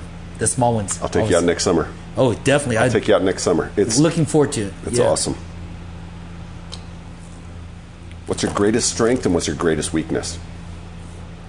I think my greatest strength is after I became Christian, I realized there's more things to consider. So I teach this thing called living in the 95 or 95%, and that's just consider another possibility, consider another possibility. You don't know everything. What we do know is so limited. So that's my greatest gift. Like, I don't put anything in a box. God's bigger than anything I can imagine Him to be. People are bigger than anything I imagine. So that's my greatest strength. My greatest weakness is I want to live in the 95 all the time, meaning I always want to live another possibility. And later, you know, sometimes you got to be where you're at and just be there fully present. You know, and that's that's hard for me. Yeah. Yeah. Who's been the greatest influence in your life? Well, first person would be my mom. She taught me what hard work looks like. When she died, she could barely speak English. She was in America for maybe 20 years. She can't read or write English. And she left us with four houses as a single mom working three jobs in Dallas, Texas. Wow. Paid off. Wow. I mean, like, what the Christmas? How did she do that? We don't understand to this day. But she left a legacy for her children because that's what she brought America for. So she's the biggest influence. Yeah. Who's the first person you think of when you hear the word successful? my wife. I know it's crazy. I've been meditating on this the other day, and if I describe my wife, she's successful because she doesn't need anything. She's so grateful for everything she has. She's in the moment. She's present, mm. and she doesn't chase anything. So for me, success is being not only grateful what you have, but being in that moment, present, and being able to capture it all. Because we're always chasing something out there, but it's already in front of us right here. So I, I would say definitely my wife. Hmm. What do you do for self care, to rest, to recharge? So I'm a bubble bath guy. I would never tell people that before. That's one of those facts. I love hot bubble bath. I put Epsom salt, bath bomb, my laptop, and I can lay there. Sometimes I don't even watch my iPad, the movie, whatever. I have it all set up, and I just meditate. But just that, give myself permission, which is really hard for me. Give myself permission just to be there for an hour, not having to do anything, and knowing that God's in control. I don't have to do everything. That to me is oh, that's heavenly. What's the best type of cheese? Mmm. Easy question. We are a cheese family. We love it. We love wine and cheese, uh, shootery board. I just saw a funny TikTok. This Filipino woman goes, she's showing a picture of her daughter. She goes, I want this Christmas, the chittery, the chit. I want the chit. And she, her daughter makes this face. What are you talking about? She couldn't say shootery board, shootery board, right? So, anyways, sharp cheese, extra sharp. We just got some from Costco. I don't know where the hell they got it from. Best cheese ever had in my life. Amazing. All right, final two questions. What does Holy Smokes mean to you, and how has it contributed to your spiritual journey? uh, holy smokes it mean to me? I would put it as a gathering of unconventional love a gathering of unconventional people and love. What it's done for me is gave me first of all broke my from my pain and hurt from the church of stereotypical christian what i box all christians in so it broke that and said god is bigger than that christianity spectrum is bigger than that so that was beautiful i mean changed my life literally i don't think don and i can have the joy we're having here in colorado without having the community we have that's what it means to me what is done for me is give me a spectrum of perspectives. We call it different stripes on the beach ball that made my life more rich. We have older people in our group, younger people, everybody in between, married, divorced, banked. I mean, I think to me it's the body of Christ, the, just a diverse spectrum, and they help me see different perspectives. Keeps me humble, keeps me growing, hungry. I, I mean, I can't say enough about the group. Serious, it's really changed my life. Yes, Donna. My wife would say, "Wow, you've become a nicer person." If you were to have a holy smoke with any three people throughout history, living or deceased, who would they be? Can't name Jesus. So this is one reason I call this my whole life about is about developing leaders because that was what was missing for me growing up. And I call this uh, room my leadership lab because the lab itself is an experiment. It's not finished. It's undone. But it's a lab about leadership. And so the three people, or the people I'm going to hang up on this wall, are going to be black and white. First would be Dietrich Bonhoeffer. Ooh. Yeah. You know, he had the world at his hand. He grew up with privilege, but he saw past this world. He saw a greater eternal world. And he was willing to give his life up for it. He stood up for people at that time who didn't have a voice. Obviously, when he came to America with the blacks and what was happening with the water fountains, Harlem. right? Yeah. And so for me, for growing up as a minority, seeing someone with so much privilege and not owning his privilege, but seeing there's a greater life to live, he just ministered to me. He was just freaking a badass. So definitely him. The second one would be Martin Luther King. He was not even close to being perfect. He just studied and read him as a pastor, stuttered, wasn't that great. But he took up the mantle when he was literally pushed into it by the other leaders. He stepped up and owned his gift that God gave him and made a movement that changed history. So definitely them two. And then, um, you know, I don't know. The other one, I, it sounds too intense, serious, but the other two. So the one I would love to have meal with, I don't know if he's dead. Maybe because I don't keep up pop culture anymore and all that. But I'd really love to sit with a comedian because they have so much pain, but they see world a different perspective. And there's a couple comedians out there, like he's still alive, Bill Burr, but that guy's always angry. He reminds me of me. He's just constantly angry, but he sees things in a different perspective. I love Jim Gaffigan. He's alive. He's ridiculous. I mean, he just first concert I ever seen with him. I was almost peeing my pants. I couldn't get up to go to the restroom. I didn't want to miss anything, so I was literally to pee right there. I don't care. I was to pee right there. But someone else that's dead, I know this sounds. I didn't want to get too serious because it sounds all the other two. But the other person would be like, because of my mom, Harriet Tubman. Mm. Just because I feel like my mom is like Harriet Tubman, that gave her life to free other people and give them something greater than they had. And that, that's how I feel about my mom. And I just want to know, like, women to me are just so fascinating. They have so much more difficulty than men. They get no credit. They're so much more powerful. Richard Rohr said one time when I heard him say it straight from his mouth, I almost shit in my pants. He goes, They're the most powerful human being. They bleed every month and they don't cry. Where men bleed once and we cry. but if you think about a woman's journey, yeah, Harriet Tubman. Yeah.